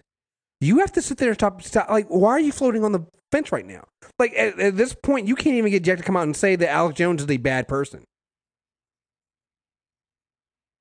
No, and he won't because, and he told on himself when he's like when when Twitter says, "Oh, what Donald Trump says is news." He cares more about the traffic, right? There's one thing he cares about, he just he just wants people using his platform and talking on his platform. And Donald Trump generates a lot of traffic, so because he generates traffic, I'm not going to get rid of it. And see, now you've gotten to the larger issues why I don't get kudos of YouTube and Facebook because that is exactly the whole thing. The real reason why, and this is why I can't. When people go, "Oh, well, that's because they agree with him." Like, no, no, no. And I don't believe that Jack or, or Mark Zuckerberg or any of these people uh, agree with any of these people think. But it's literally the Michael Jordan. It's like, well, mon- it brings in money. YouTube. I bring this up all the time with YouTube. YouTube's algorithm operates on traffic and what's good. That's why they get into so much trouble right now because you have people going out there uh, making animated porn for for using animated uh, kids cartoons and things like that. I don't know if you saw the the recent one they did. There was like, oh yeah, some some little animated kid, kid TV show. Uh, The porn for that is now flooding YouTube because it gets so much traffic. It's like because people have found out a way to hack the the the algorithm is to be controversial, to say crazy, fucked up things. And for the longest time, YouTube did not demonetize your videos if you did that. Now they're trying to put the the the now they're trying to plug the hole that's already at the bottom of the shit. But they've been doing that. Same thing with Facebook. Like that's why I said, you know, Zuckerberg's basically Jordan, where they're like they, their money's green too. That's all they care about because. And Jack sits here, and Jack wants to pretend like he's he doesn't want to come out and flat out say he doesn't want to ignore it like YouTube or technically Google does. He doesn't want to come out and face testimony uh, and face Congress like Zuckerberg has. He wants to sit there and be in, in between, and that, and that's what makes him such a fucking coward. He doesn't want to admit that. Yeah, dude, we get it. The neo Nazis back and forth, us going. Even when you have the people that you say you're you're protecting the marginalized people and the people that are attacked by Nazis, us going back and forth with the Nazis generates more traffic for your your site, which is what you want. You want that traffic, and for some reason, you can't see that if you take those people out, you would still have the same traffic there. He doesn't get that. He doesn't see it. And so he thinks that he has to. So he plays his lip service about how it's free speech and it's, about letting everybody, you know, have a voice. And I'm like, some people shouldn't have a voice though. What if it happens to you? It's like, I, love that, that aspect to it, right? When somebody comes to a black person goes, but what if, what if the government came for you next? I'm like, motherfucker, they already have. That's the thing. They can They're coming for us now, and you're not saying anything. Since since black, Right. since black people have been in this country, the government has come for us and has interacted these rules. So here's the thing: when, when people sit there and go, well, you know, especially other black people go, oh, well, I can't support this because what if they didn't make a rule that says that, motherfucker? When have rule? When have the rules ever really applied to us anyway? Fairly, they never have. So they're gonna do it anyway. So here's the thing: if they're going to already come for us in our speech anyway, where at now you see the cops being called on you, like there's that man who was choked to death by the police because he just asked to see what the warrant was, and he choked him on his fucking tractor. You know, they're already coming for you as a black person. So as far as I'm saying, if they if we got to put laws in place, that means they're coming after neo Nazis too. As far as I'm concerned, I didn't lose anything. We haven't lost any rights because you're already fighting for them anyway. So, yeah, your speech has never been free as a black person, as a marginalized person, as a person of color, as a person in the LGBTQ community. You've never had that free speech anyway. So this idea that somehow, well, maybe one day we'll get that free speech and that's why we gotta let Nazis go doesn't make any fucking sense. On a baser level, Facebook already does this. Try saying men are trash on Facebook and see what happens to your account. They've already come for you. You're you only care now because it affects it affects people that you're either adjacent to or it affects ideals that you're adjacent to. Right? And this goes specifically to white people. You're afraid that, oh no, if they start censoring that, what about my friend who says that, well, those niggers should stand for the anthem? Because guess what? All of that, all of that is a single straight line. Oh, it is, of course. So when you say, "Oh, I, I I have to support his right to say it," no, the fuck you don't. And in fact, they depend on you defending their right to say it so that they can continue to propagate and spread their propaganda and recruit more people because that is the goal. That is what they want to do. That is that is their aim, and they're only allowed to do it as long as you tolerate the intolerant. Which brings us back to the paradox of tolerance. If we're a truly tolerant society, can't people say what they want? Yeah, unless they're Nazis. If they're Nazis, fuck them. Well, uh, uh, I think there's other thing too is like we don't allow people to yell fire in a crowded room when there's no fire. It's a public safety hazard. If you start taking some of these things and what people say, because again, I don't think, I, I think this is one of those times when, and I didn't think this was possible. The right has become more proficient in, in tech and in and, and what's being happening with social media than the left has, and so I think people think that it's just it's just words. That's why I played that clip of that mother and that family of, of Jacob Goodwin's parents at the beginning of this episode because it's like you need to see that this is how they recruit. They recruit people that have already have a little resentment in them, and they find that's where they come down with the the com- and people laugh and say, "Oh, why are you arguing with the comic gates?" People like because it's all the fucking same. The comics gate, the gamer gate people, the people mad at you know why She-Ra in the new She-Ra is not going to be sexy enough. All this is the same thing. They find these people and then they start recruiting them. And it's basic recruitment techniques. Like if if if if, if honestly, if these were Muslims, the U.S. government would already classify this as terrorists, and they would they would have warrants all over the place because they do that. That's what they do. This is literally American. These are white men who are basically a version of ISIS. Just so happens they're straight, white, and they also are Christian for the most part. And because there are those three things, the U.S. government does not go after them like they would if they were brown skinned people. But it's the exact same recruitment techniques. The techniques that they, they, talk about with recruitment in ISIS and these Muslim extremist groups are the exact same camp, uh, techniques that are being used and why you get groups like RAM. Was it Rise Against, uh, I can't remember what it is, Rise Against something. This is RAM is. Um, the Proud Boys, um, and all these other fucking groups, which are literally spin off. Like people's, it's not, it's no longer just the KKK. KKK is, I mean, they're still the KKK kinda, because they're all kind of the same thing. If you want to use the KKK as like an umbrella, like name for them all, but they're all white supremacists, they're all white nationalists, and they're all recruiting the same way. And they do this And you cannot allow that to go on. You cannot allow these people to just say what they want to say because, um, again, there was this funny um, bit Bill Burr did talking about how, um, you know, uh, you the, the, he was like talking about how you get the next the next Hitler, and he's like, you know, because people don't stand up and say anything. He was like, they, he was in a Target one day, and this guy was just railing against immigrants, and he said nobody said anything. And he said we all need to carry on a little chloroform um, rag in our pockets, and whoever's closest to the person, you got to take them out. That that's your job. You got to get behind them. You know, put the chloroform over the nose, take them out, and get them out of the way, and get them to stop talking. He was like, because if you don't, what happens is if that person reaches one person, now there's two of them. Now there's two of them. And then you then then what's next? Now you go, you know, they go out in two, and then next you know there's four. Then there's eight. And you keep multiplying they keep multiplying like fucking roaches, because that's what they are. They're fucking roaches. And and and, and I think that's the thing too. We need to start talking about what these white supremacists are and what these these Nazis are, like you do in roaches. If you see one roach, what do you do? Do you sit there and go, ah, somebody else will get it?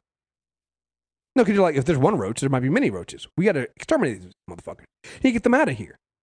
You can't let you can't you can't you don't you don't see one roach and go, ah, it'll be fine. Somebody else will get it, or you know maybe it won't be that bad. No, you fucking you see one, you take them all out. Because if you don't, they multiply, and then you get to, you get an infection, uh, an, an infestation, and you can't do anything about it. And that's what's happened with Twitter, YouTube, Facebook, and all this stuff. They now realize that they have an infestation of white nationalists, and they don't know what the fuck to do about it. That doesn't hurt their quote unquote bottom line. Because the easy answer is you get rid of them all. Get And rid of them all. easy to do. It is. Like it- you have proven the tools exist for you to do this. You just need to make a conscious decision from the top that you want to do this. And, But um, you're scared. so the last thing about Jack being a coward. So he said in this thing, he's like, you know, um, you know, it's worth noting that at least some of the content Alex Jones published on other platforms that led to talk. Uh, let's see, uh, let's see. Uh, I'm trying to see. Um, yeah. The, so the, the the vice president of trust and safety for um, Twitter also said uh, on Twitter, it's like she told in an email to employees that it's worth noting that some uh, her name uh, Del, Del Harvey. It's worth noting that at, least some of the content Alex Jones published on other platforms, Facebook and YouTube, that led to them taking enforcement against him would have also violated our policies if had he posted it on Twitter. Had he done so, we would have taken action against him as well. But thanks to uh, some, I mean, again, this is good investigative reporting, but you didn't have to dig deep.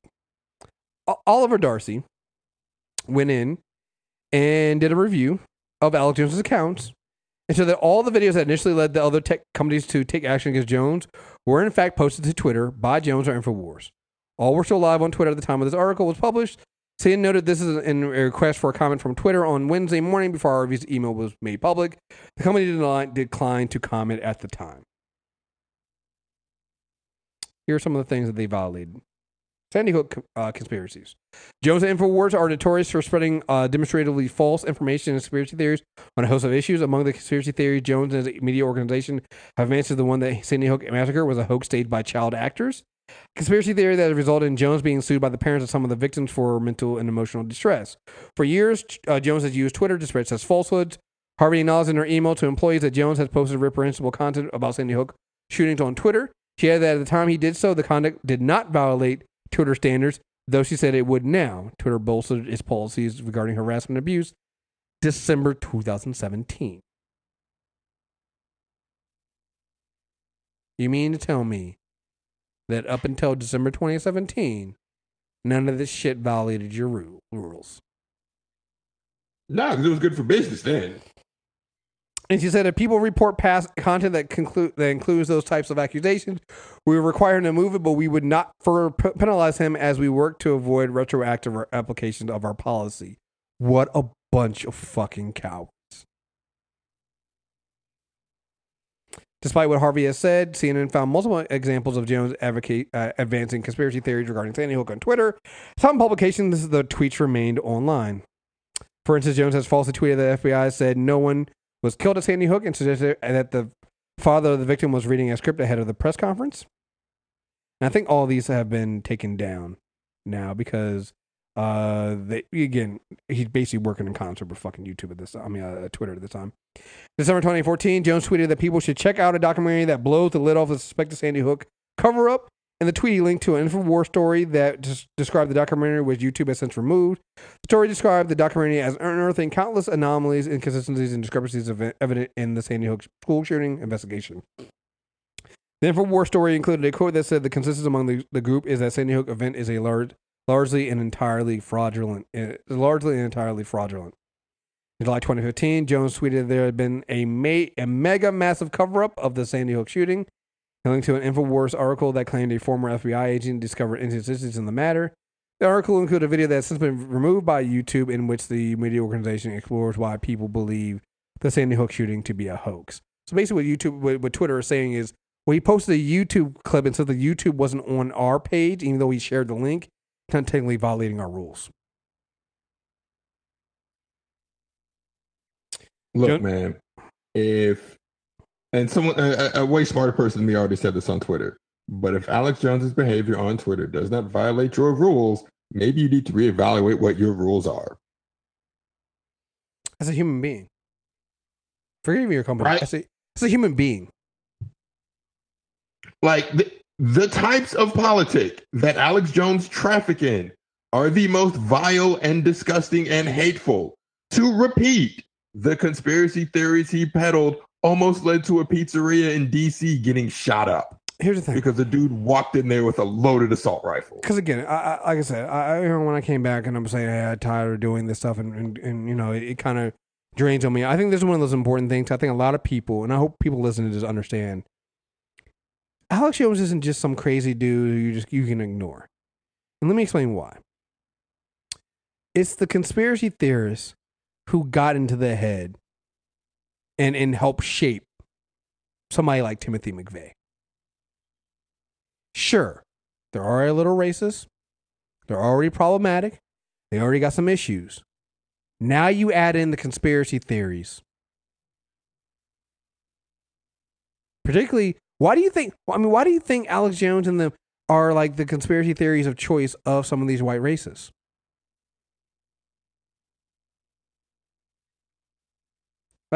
This isn't this isn't a fucking game. This dude is dangerous. He's going to get somebody killed. He almost got somebody killed with that. I mean, it, it, it's it's only a miracle that that dude didn't shoot up that pizzeria.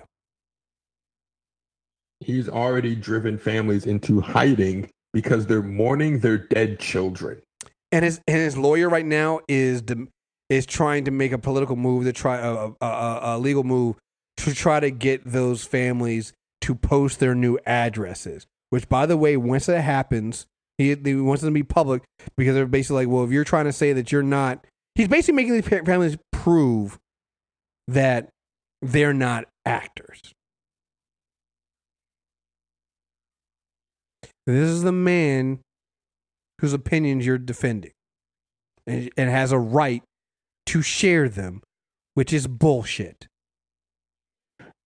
And again, white like white moderates specifically get off on the idea that oh, I can debate racism. I don't shut out dissenting voices. I don't live in a bubble. Like, hey, good for you, bro, but this is my fucking life. I don't live in a bubble either. Right? Like the the, the real threat posed by people who listen to Alex Jones and by people who listen to Jason Kessler and by people who listen to Milo Yiannopoulos, that is real to me. You don't give a shit because at the end of the day, you get to opt out of the discussion and go back to watching whatever the fuck you're watching. I don't. Like that Nazi rally in DC. Well, I've had a few friends on Facebook talk about this. Um, one friend posted about it, and a white guy hopped on his status and said, You should just ignore it. And I'm like, Because ignoring racists has worked so well so far. Well, you're just going to get mad about it if you pay attention to it. And I'm like, Bruh, this is my life. Like these people want me out of the country and are willing to use violence to do it. I can't ignore that. You can ignore it because it doesn't affect you. Right? Another person posted about this, um, talking about how the Metro Union said, yo, we're not gonna if you carry these Nazis, we're shutting shit down. Mm-hmm. And a white guy hopped on and said, Well, freedom of speech says And I'm like, okay, cool, freedom of speech. Do you believe Black Lives Matter has the freedom of speech? Like, does freedom of speech, does First Amendment apply to Black Lives Matter? And he tiptoed around it. And then his ex popped up and said, no, he doesn't think that because that's why we broke up. And I'm like, and you Hmm. told on yourself. Thank you. Hmm. Hmm. Like, their only concern is the preservation of whiteness, right? Like, it, it, at its core, this comes down to I will preserve whiteness at all costs. That's why these white people get to say what they want because I either agree with what they're saying or don't give a shit about the people they're attacking to stop them. Both of which are equally bad because you're allowing them to persist. That's why you cannot tolerate intolerance if you're to be a truly tolerant society. You have to protect everybody. And people that are intolerant of the people you are protecting do not deserve to be protected. They are proven that they do not adhere to this to the ideals of your tolerant society, and they must be purged and expunged. That's it. That's why that, that's why Antifa, specifically Black Bloc, uses violence. Because as we saw in Boston, there was a Nazi rally in Boston last year. Antifa showed up in numbers, and that Nazi rally went from 100 people to 10 people real quick. Because violence is the well, violence is one of the main deterrents of this, and violence perceived is violence achieved. If I'm afraid that you're going to hurt me for doing something, I am less likely to do it. That is how these racists and fascists work. That's what actually led to the signing of the Civil Rights the Civil Rights Act. LBJ did not do it out of the kindness of his heart. He was trying to prevent a black uprising in his country after the assassination of Martin Luther King. Right? Martin Luther King didn't fix racism. The fear of black people burning his country to the ground is what led this.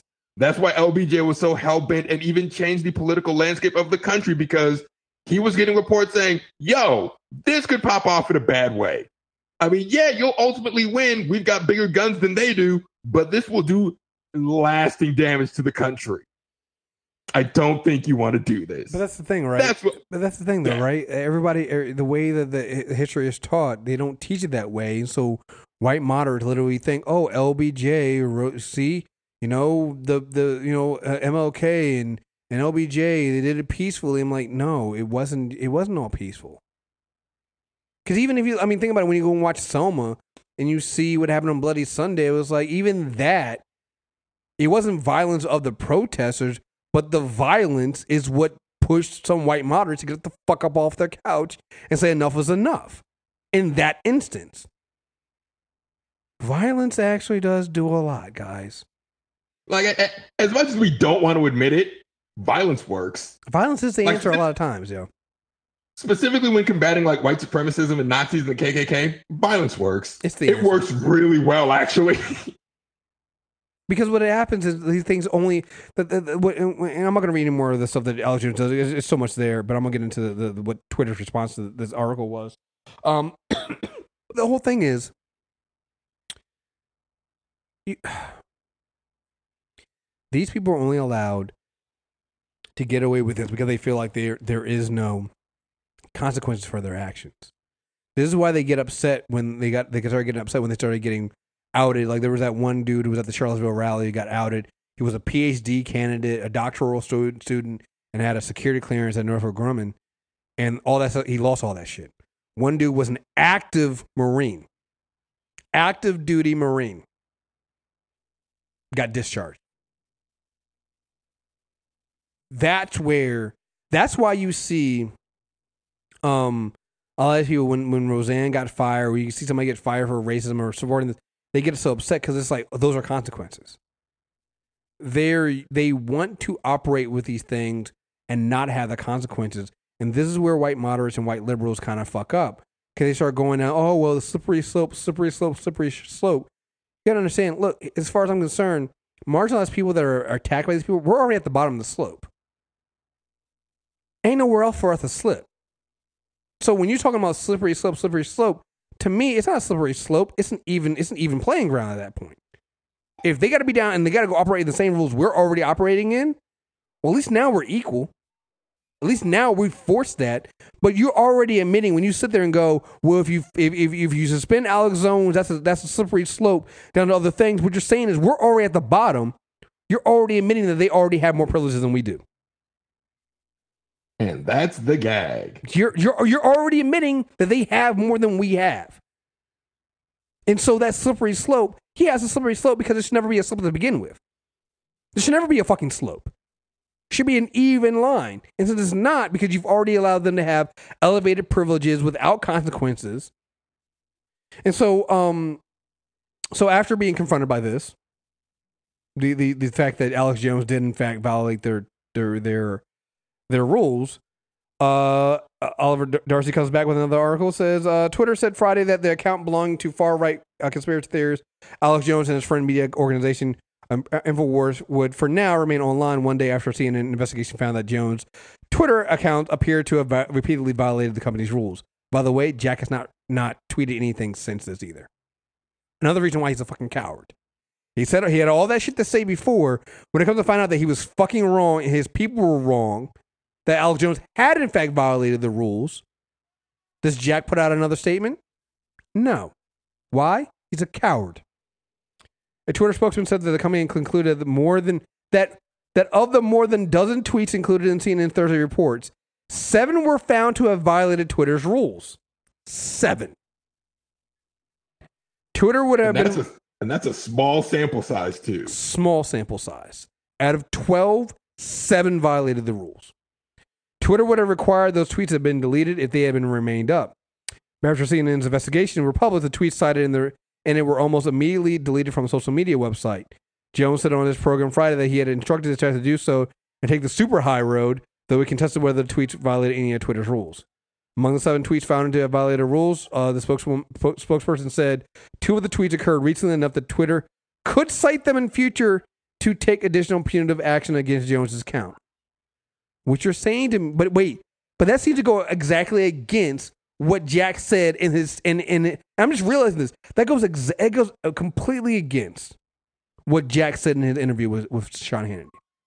Yes. He said he does not want to go back and use past things to delete somebody's account. Now they're saying that they could cite them in future to take additional punitive action against Jones' account. Now you're saying that you can do it. Again, another reason why Jack Dorsey is a fucking coward. That logic is also what he used in his justification for suspending Milo. So again, these things exist, the tools exist, the rationale exists, the precedent exists. You're just too much of a fucking coward to take a stand. If you won't take a stand against Alex fucking Jones, if you won't take a stand you had to be shamed into taking a stand against a literal Nazi. You still you verified literal Nazis. Like, you're just a fucking coward, dude. Like, Cloudflare, I admire Cloudflare because they said, you know what? Fuck Nazis. I woke up one day in a bad mood and said, y'all don't get rights anymore. goddamn right. I mean, You're goddamn right. I mean, but that, but that's the thing. Like, this, the, the, the, the most amazing thing to me is CEOs and owners of companies who don't really have the, you know, who have a lot of control and a lot of, and, and can do whatever they want, trying to claim that they don't. Like Jack over here trying to claim that he doesn't have the power when we know he does. Like I said, Cloudflare basically working on saying, yeah, you know what? No, I woke up this morning and said fuck Nazis and said, oh, not not on my watch. and I'm like, yeah. That's your company. That's your brand. You even have a choice. You can either be the brand that gives gives gives gives shelter to Nazis, or you're not. There is no middle ground. And it's not hard to make that decision. And here's the thing. I can tell you right now, history will look good on you if you say no. History will say look good on you if you say no to Nazis. It's Um, literally the bare minimum you can do.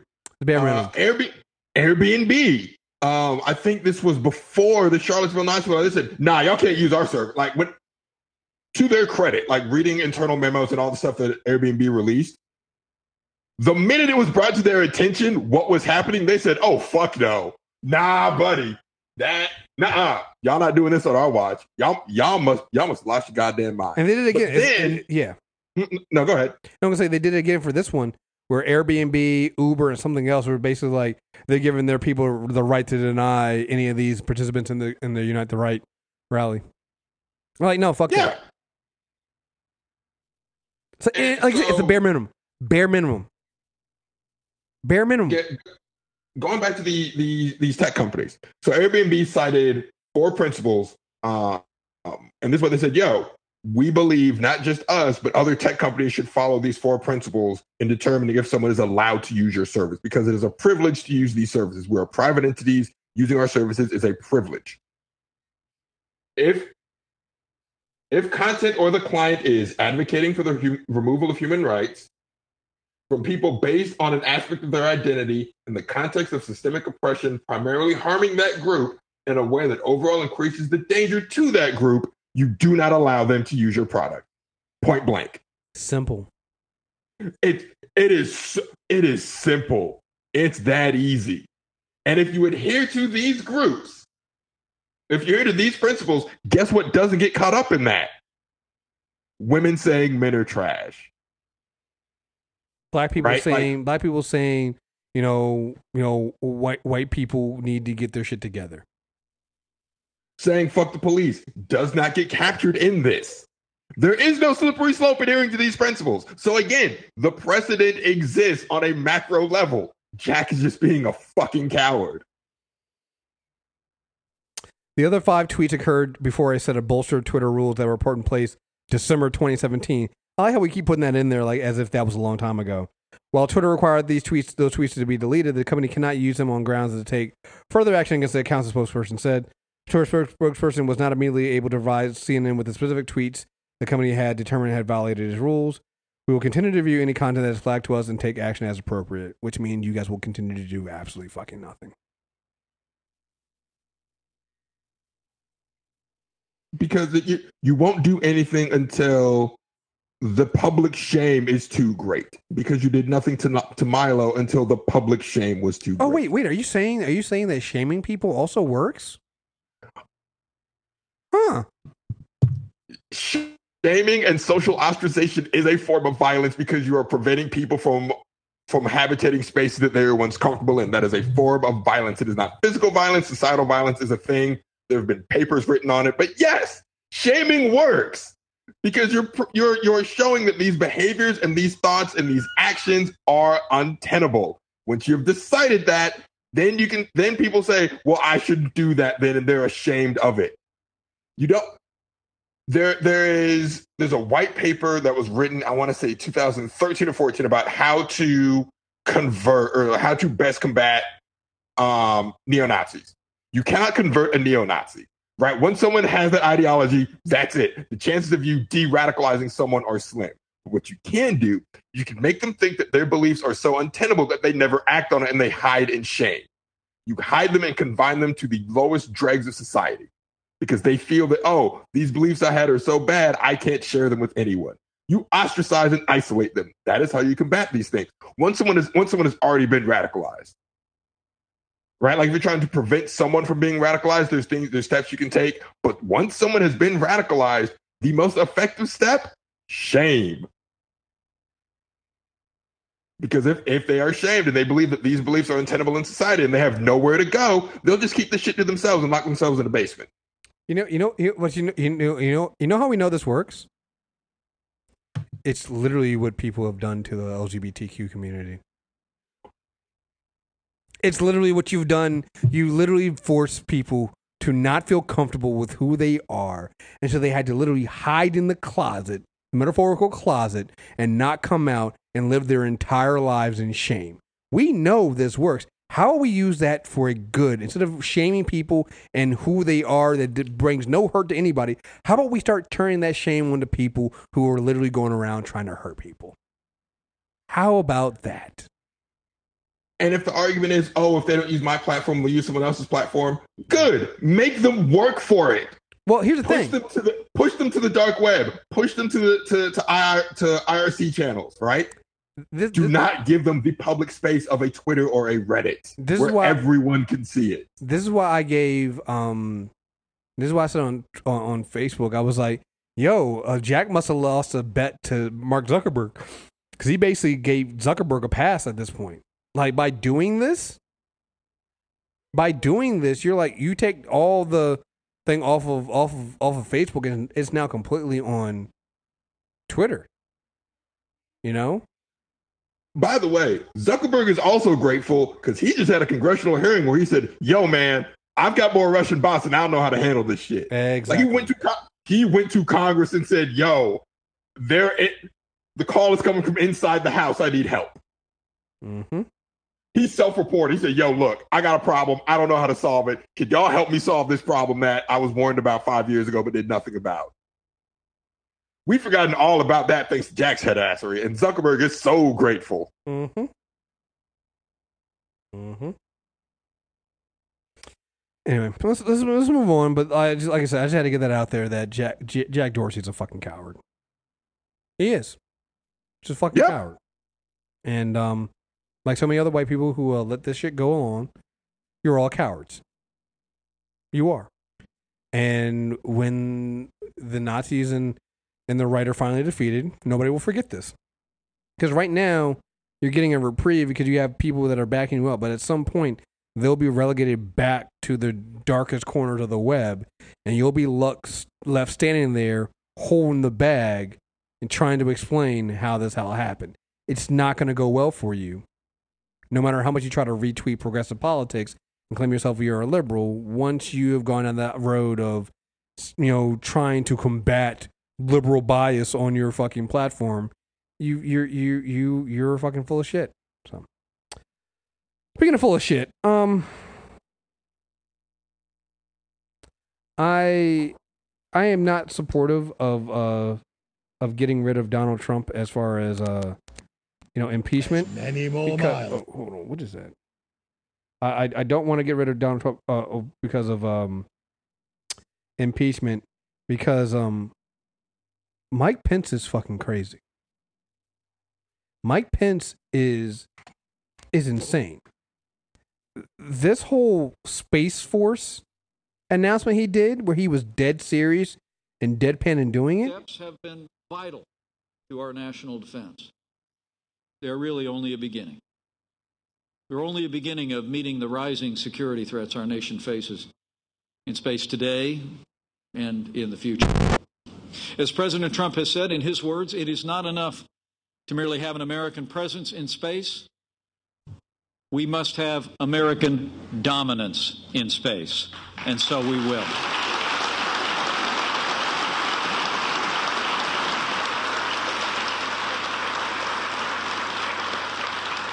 And that's precisely why we're beginning the process of establishing the Space Force as the sixth branch of our armed forces. Just as in the past, when we created the Air Force, establishing the Space Force is an idea whose time has come. The space environment has fundamentally changed in the last generation. What was once peaceful and uncontested is now crowded and adversarial. Today, other nations. what, what, the fuck? What what is what is what is what is what intern left Starship Troopers on in the Oval Office and and caught Trump's eye to make this even what are we doing here? What are we doing? We have NASA, So- we have the Air Force. What are we doing? Right. That's the part that's wild to me. The supposed mission of Space Force is already occupied by the Air Force and NASA. But uh, so th- th- there's another level that this is horrifying on. If we do the things Mike Pence is outlining, we'd actually be violating an international treaty that was signed that said we would not militarize space. Like th- th- there is 104 nations that have signed on to this treaty that essentially says we will not militarize space. Space will remain free for exploration and discovery. So this is America just saying, "Hey, fuck international politics." And like I say, that's horrifying because this is just another this is another demerit on America's reputation in the global community. And now people are like, "Oh, what does that matter?" That kind of matters a big deal. If the I, I've I've spoken at length about why I don't think we're getting rid of Donald Trump or Jared Kushner, but if a miracle occurs, the next president is going to have to rebuild all of this damage because mm-hmm. all they're going to say is, "Yeah, but you guys elected that last guy, so how can we be certain that you won't do that again?" Uh, well, uh, again, people forget that the reason why Because so many, and I know that this is why like we're fucked either way, right? Let's say we do get rid of Donald Trump in one. It doesn't matter, one or two terms, right? Whatever, doesn't matter. The next president, that first his first term, his or her first term, is going to have to be dealing with this mess first, which is exactly what Obama had to do. People wonder why Obama couldn't go super progressive his first term. It's like, well, he has mess to clean up. You know, he, he wrote bailouts for the banks. It's like, kind of had to. It, it was either it, it was either be pro- super progressive and let everything burn, which that was never going to work, or you have to take moderation and make sometimes make deals with the fucking devil to make sure the country doesn't fucking fall apart. And that's what's going to happen with Donald Trump. Right. Like Obama got that Nobel Peace Prize for fixing the mess that Bush left. Now let's be clear. That's why he got it. Because America's standing in the world was so bad. And because so many of these countries and alliances depend on a strong America, him repairing that was like, oh God, thank you said because look, if you didn't do that, Putin and Putin and China, we're gonna co- we're gonna just fuck everything up. And we see what Putin is doing now. Well, you see now what that America is in this weakened state. Well, you see what China's doing. Like uh, there was a report I saw earlier about what China's doing in Africa. Is basically what people complain that America does. Not saying that it's it's right either way, but you now have China basically coming in, in, in into Africa and and and and and, and buying up and, and developing and basically being the imperialistic power over there. it doesn't go well for us. But like going back But to Space is- Force, like it's Yeah, yeah. this is a stupid idea. You have NASA. What is Space Force? What do you need Space Force for? And then you have a military, which is, which is the Air Force. So again, what do you need Space Force for? uh, the Daily Show did a great thing where they went to South Carolina, um, and they just talked to people there. And the dude said, "Well, what about NASA? Well, you know, NASA lies. You know, I, I believe Trump will tell us the truth. You don't even know uh, what is what does NASA lie about? It's NASA. What do they lie about? The, the cognitive dissonance, right? I distrust the government, but I trust Trump, who's the head of the government. Oh yeah. I. Oh yeah. We're so fucked. So I, I, I don't even know what to do here. Like, all after I listened to that thirty-minute speech to the fucking Pentagon. Um. By the way, this whole thing is going to cost about eight billion dollars. That that for what they're proposing, the, the the rough estimate from the White House is eight billion over five years. How much was how much was Uh, universal health care again? Actually, hold on. I have it in my notes uh, from an earlier show. Because like Um, eight billion for a branch of the government we don't need. Because the other thing too is like I don't think people understand. Like, oh god, like the mess that would like I literally had somebody try to come in and just like you try to tell me because you know I you know on Twitter I don't talk about what I do for a living and so somebody you know I have my comic book stuff up there on my my bio. So somebody tried to come into my mentions as like we know you don't understand about this. We need to do this. You just focus on comics and blah blah blah blah. I'm like, dude, I actually work in this industry and I actually do know this is completely unnecessary. And anybody who works in the in the, in the industry knows it's completely unnecessary. You know, that's why the military thinks it's unnecessary. You want to create a sixth branch of the military, and the military itself is going, no, we don't need that actually. there are there are members of J6 who are, are saying this is fucking stupid. You're creating mission redundancy. We have the things that you want. Never never mind. Like let let's remove uh how we feel about the mission, right? The mission you want to accomplish is already being fulfilled by these two agencies, by one branch of the military and one agency. What the fuck are you doing other than wasting people's time and money? And and and, and truth of the matter is, is actually being fulfilled by at least three more too. Yeah. Because when you start going under, I'm not even gonna get into it, but like, it, there's a lot of agencies that already handle all this shit, and so this idea that you need a space for, for what? The next, the next battles in space? No, it's not. No, it's not. It's not in space. So, again, even if you believed that the next battle is in space, there are Air Force programs working on that very thing already. There's research already being done into that. If that is what you believe, you do not need to create a separate Force to do it and announce it to the entire world, you fucking morons. I just. Do you, do you- have you ever played Grand Theft Auto? Mm-hmm. The newer Grand Theft Autos. Yeah, yeah, of course. You know the, the one of the fake TV shows is Republican Space Rangers? Yeah. That's what this is. No, it is. This is Republican Space Rangers. I. How are they so fucking incompetent? And they're being awarded for their ineptitude. I, I, oh, this makes my head hurt. So fucking stupid. I this just- is what you want. This, this is what they wanted. They want, they, they just want giant space dicks because my space force is bigger than your space force. We're gonna have the biggest military, the brightest military.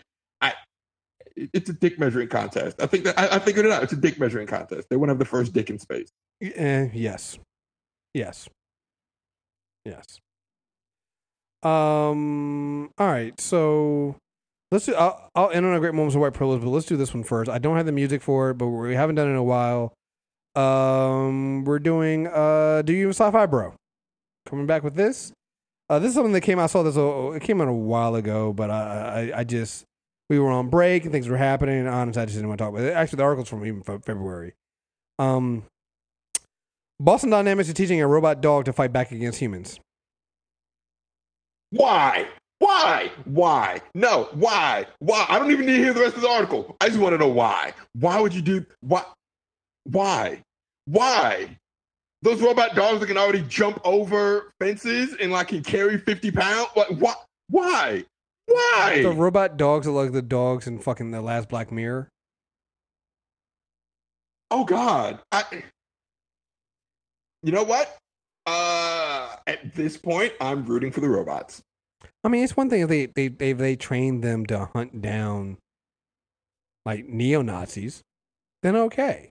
But you know, If you see a swastika, attack. That would be actually be a great deterrent and a better use of this research. it really would be. Uh, it appears that just like their flesh and blood, blood counterparts, that you can't put a good do- robot dog down, even if you're a human fighting for for control of a door. Boston Dynamics' well-mannered four-legged machine Spot Mini has already proved that it can easily open a door and walk through unchallenged. But now the former Google, the former Google turned SoftBank robot robotics firm is teaching its robot canines to fight back. A newly released video shows Spot Mini bursting the door as before, but this time is joined by a pesky human with an ice hockey stick. Unperturbed by its, its distractions, Spot Mini can, continues to, to, to grab the handle and turn it, even after its creepy fifth arm with a claw on the front door is pushed away. If that assault wasn't enough, the human robot bully uh, robot bullying continues. The human's robot bullying continues, shutting the door on Spot, which counterbalances and fights back against the, the pressure. Now, last of Ezra to stop the robot dog breaching the threshold, the human grabs a leash attached to the back of uh, Spot Mini and yanks. The robot uh, violent, uh, uh, valiantly trudges forward, attempting to shake off this cowardly move, losing its tail in the process and looking even more like a dog fighting its owner. Eventually, the human gives in. Spot Mini it rights itself, lines up with the door, grabs a handle, and across the threshold it goes. This is a bad idea, guys. You're literally Why? I, I I just want to know why. What purpose does this serve? Why are you teaching a dog how to fight back? A, a robot dog how to fight back? Why? Like what what what are you trying to accomplish here? What is your end state? What what you've White- completed white- this research, you have successfully trained a robot dog to fight a human. Now what? white people will finally have a natural enemy. That's what it, I really feel like this was is. At this point, I feel like white people have literally gotten to the point where their privilege is so great, they feel so un, so you know, um, unchallenged. They they need a challenge, and I feel like that's what this is. All right, I got uh, two great moments of white privilege. I'm only going to do one today because I'll save the one for uh, next week when I have Joy on. So, great moments of white privilege, guys.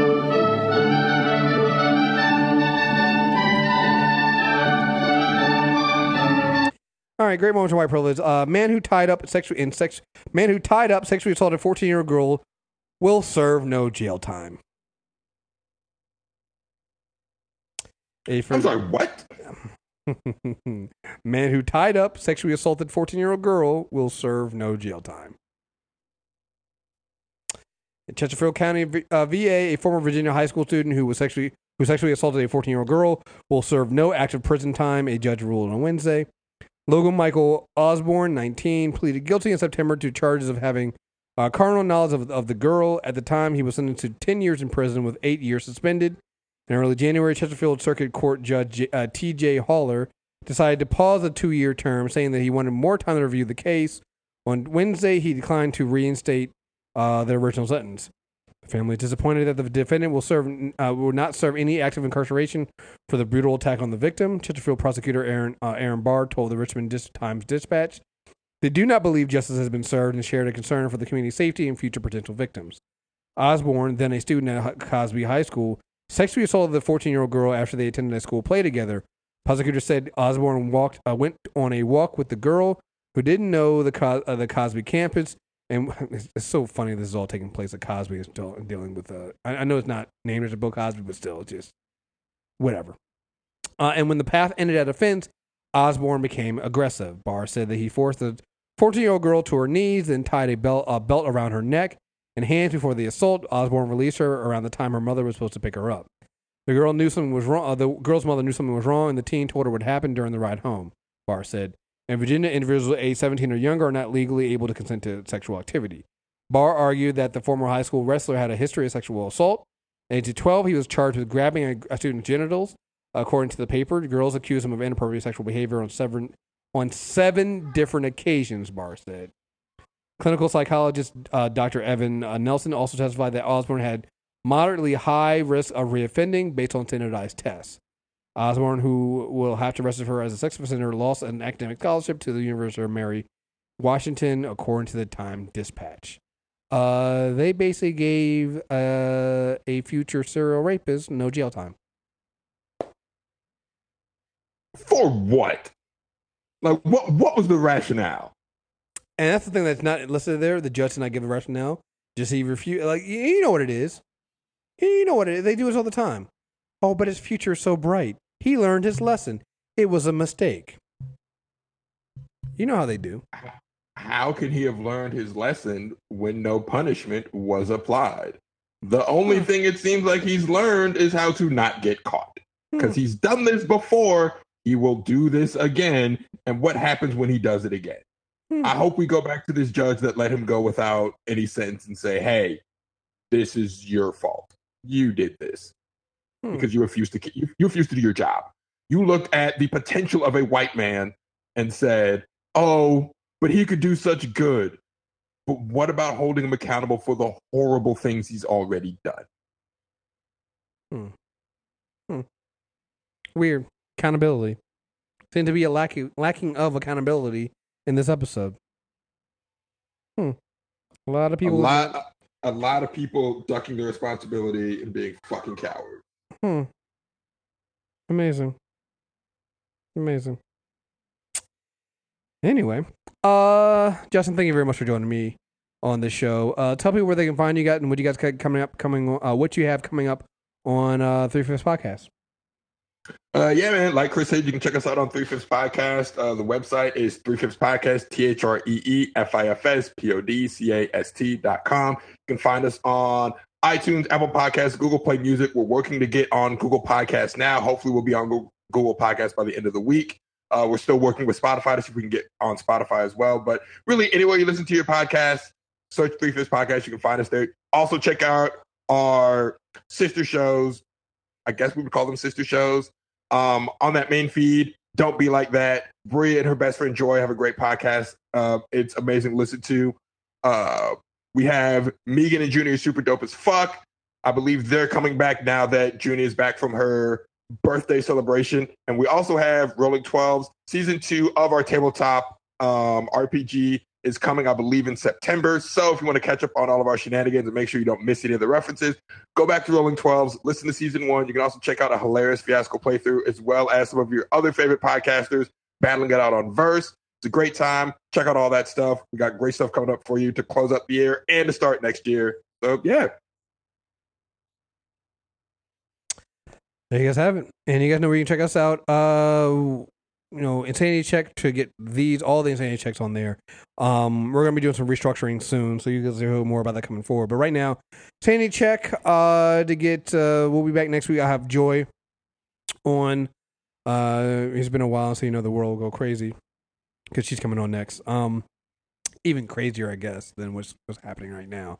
Um, but yeah, uh, MTRNetwork.net, and we got a lot of stuff coming on all the other shows.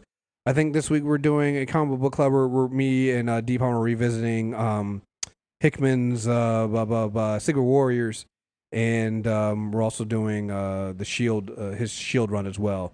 So we'll be doing that, and then after that we'll be doing the uh, revisiting. Uh, Hick- this has been Hickman month. They're also going to be revisiting uh, his uh, new Avengers run, uh, his Avengers and new Avengers run as well. So uh, stay tuned on that for the character corner and uh, mailbag coming up in the end of this month. So you know you got about two more weeks. So start getting us those uh, those emails mailbag at mtrnetwork.net for the Super Tuesday recap stuff. So uh, just stay tuned. We got a lot of stuff coming out, and until next time, we're out of here. Peace.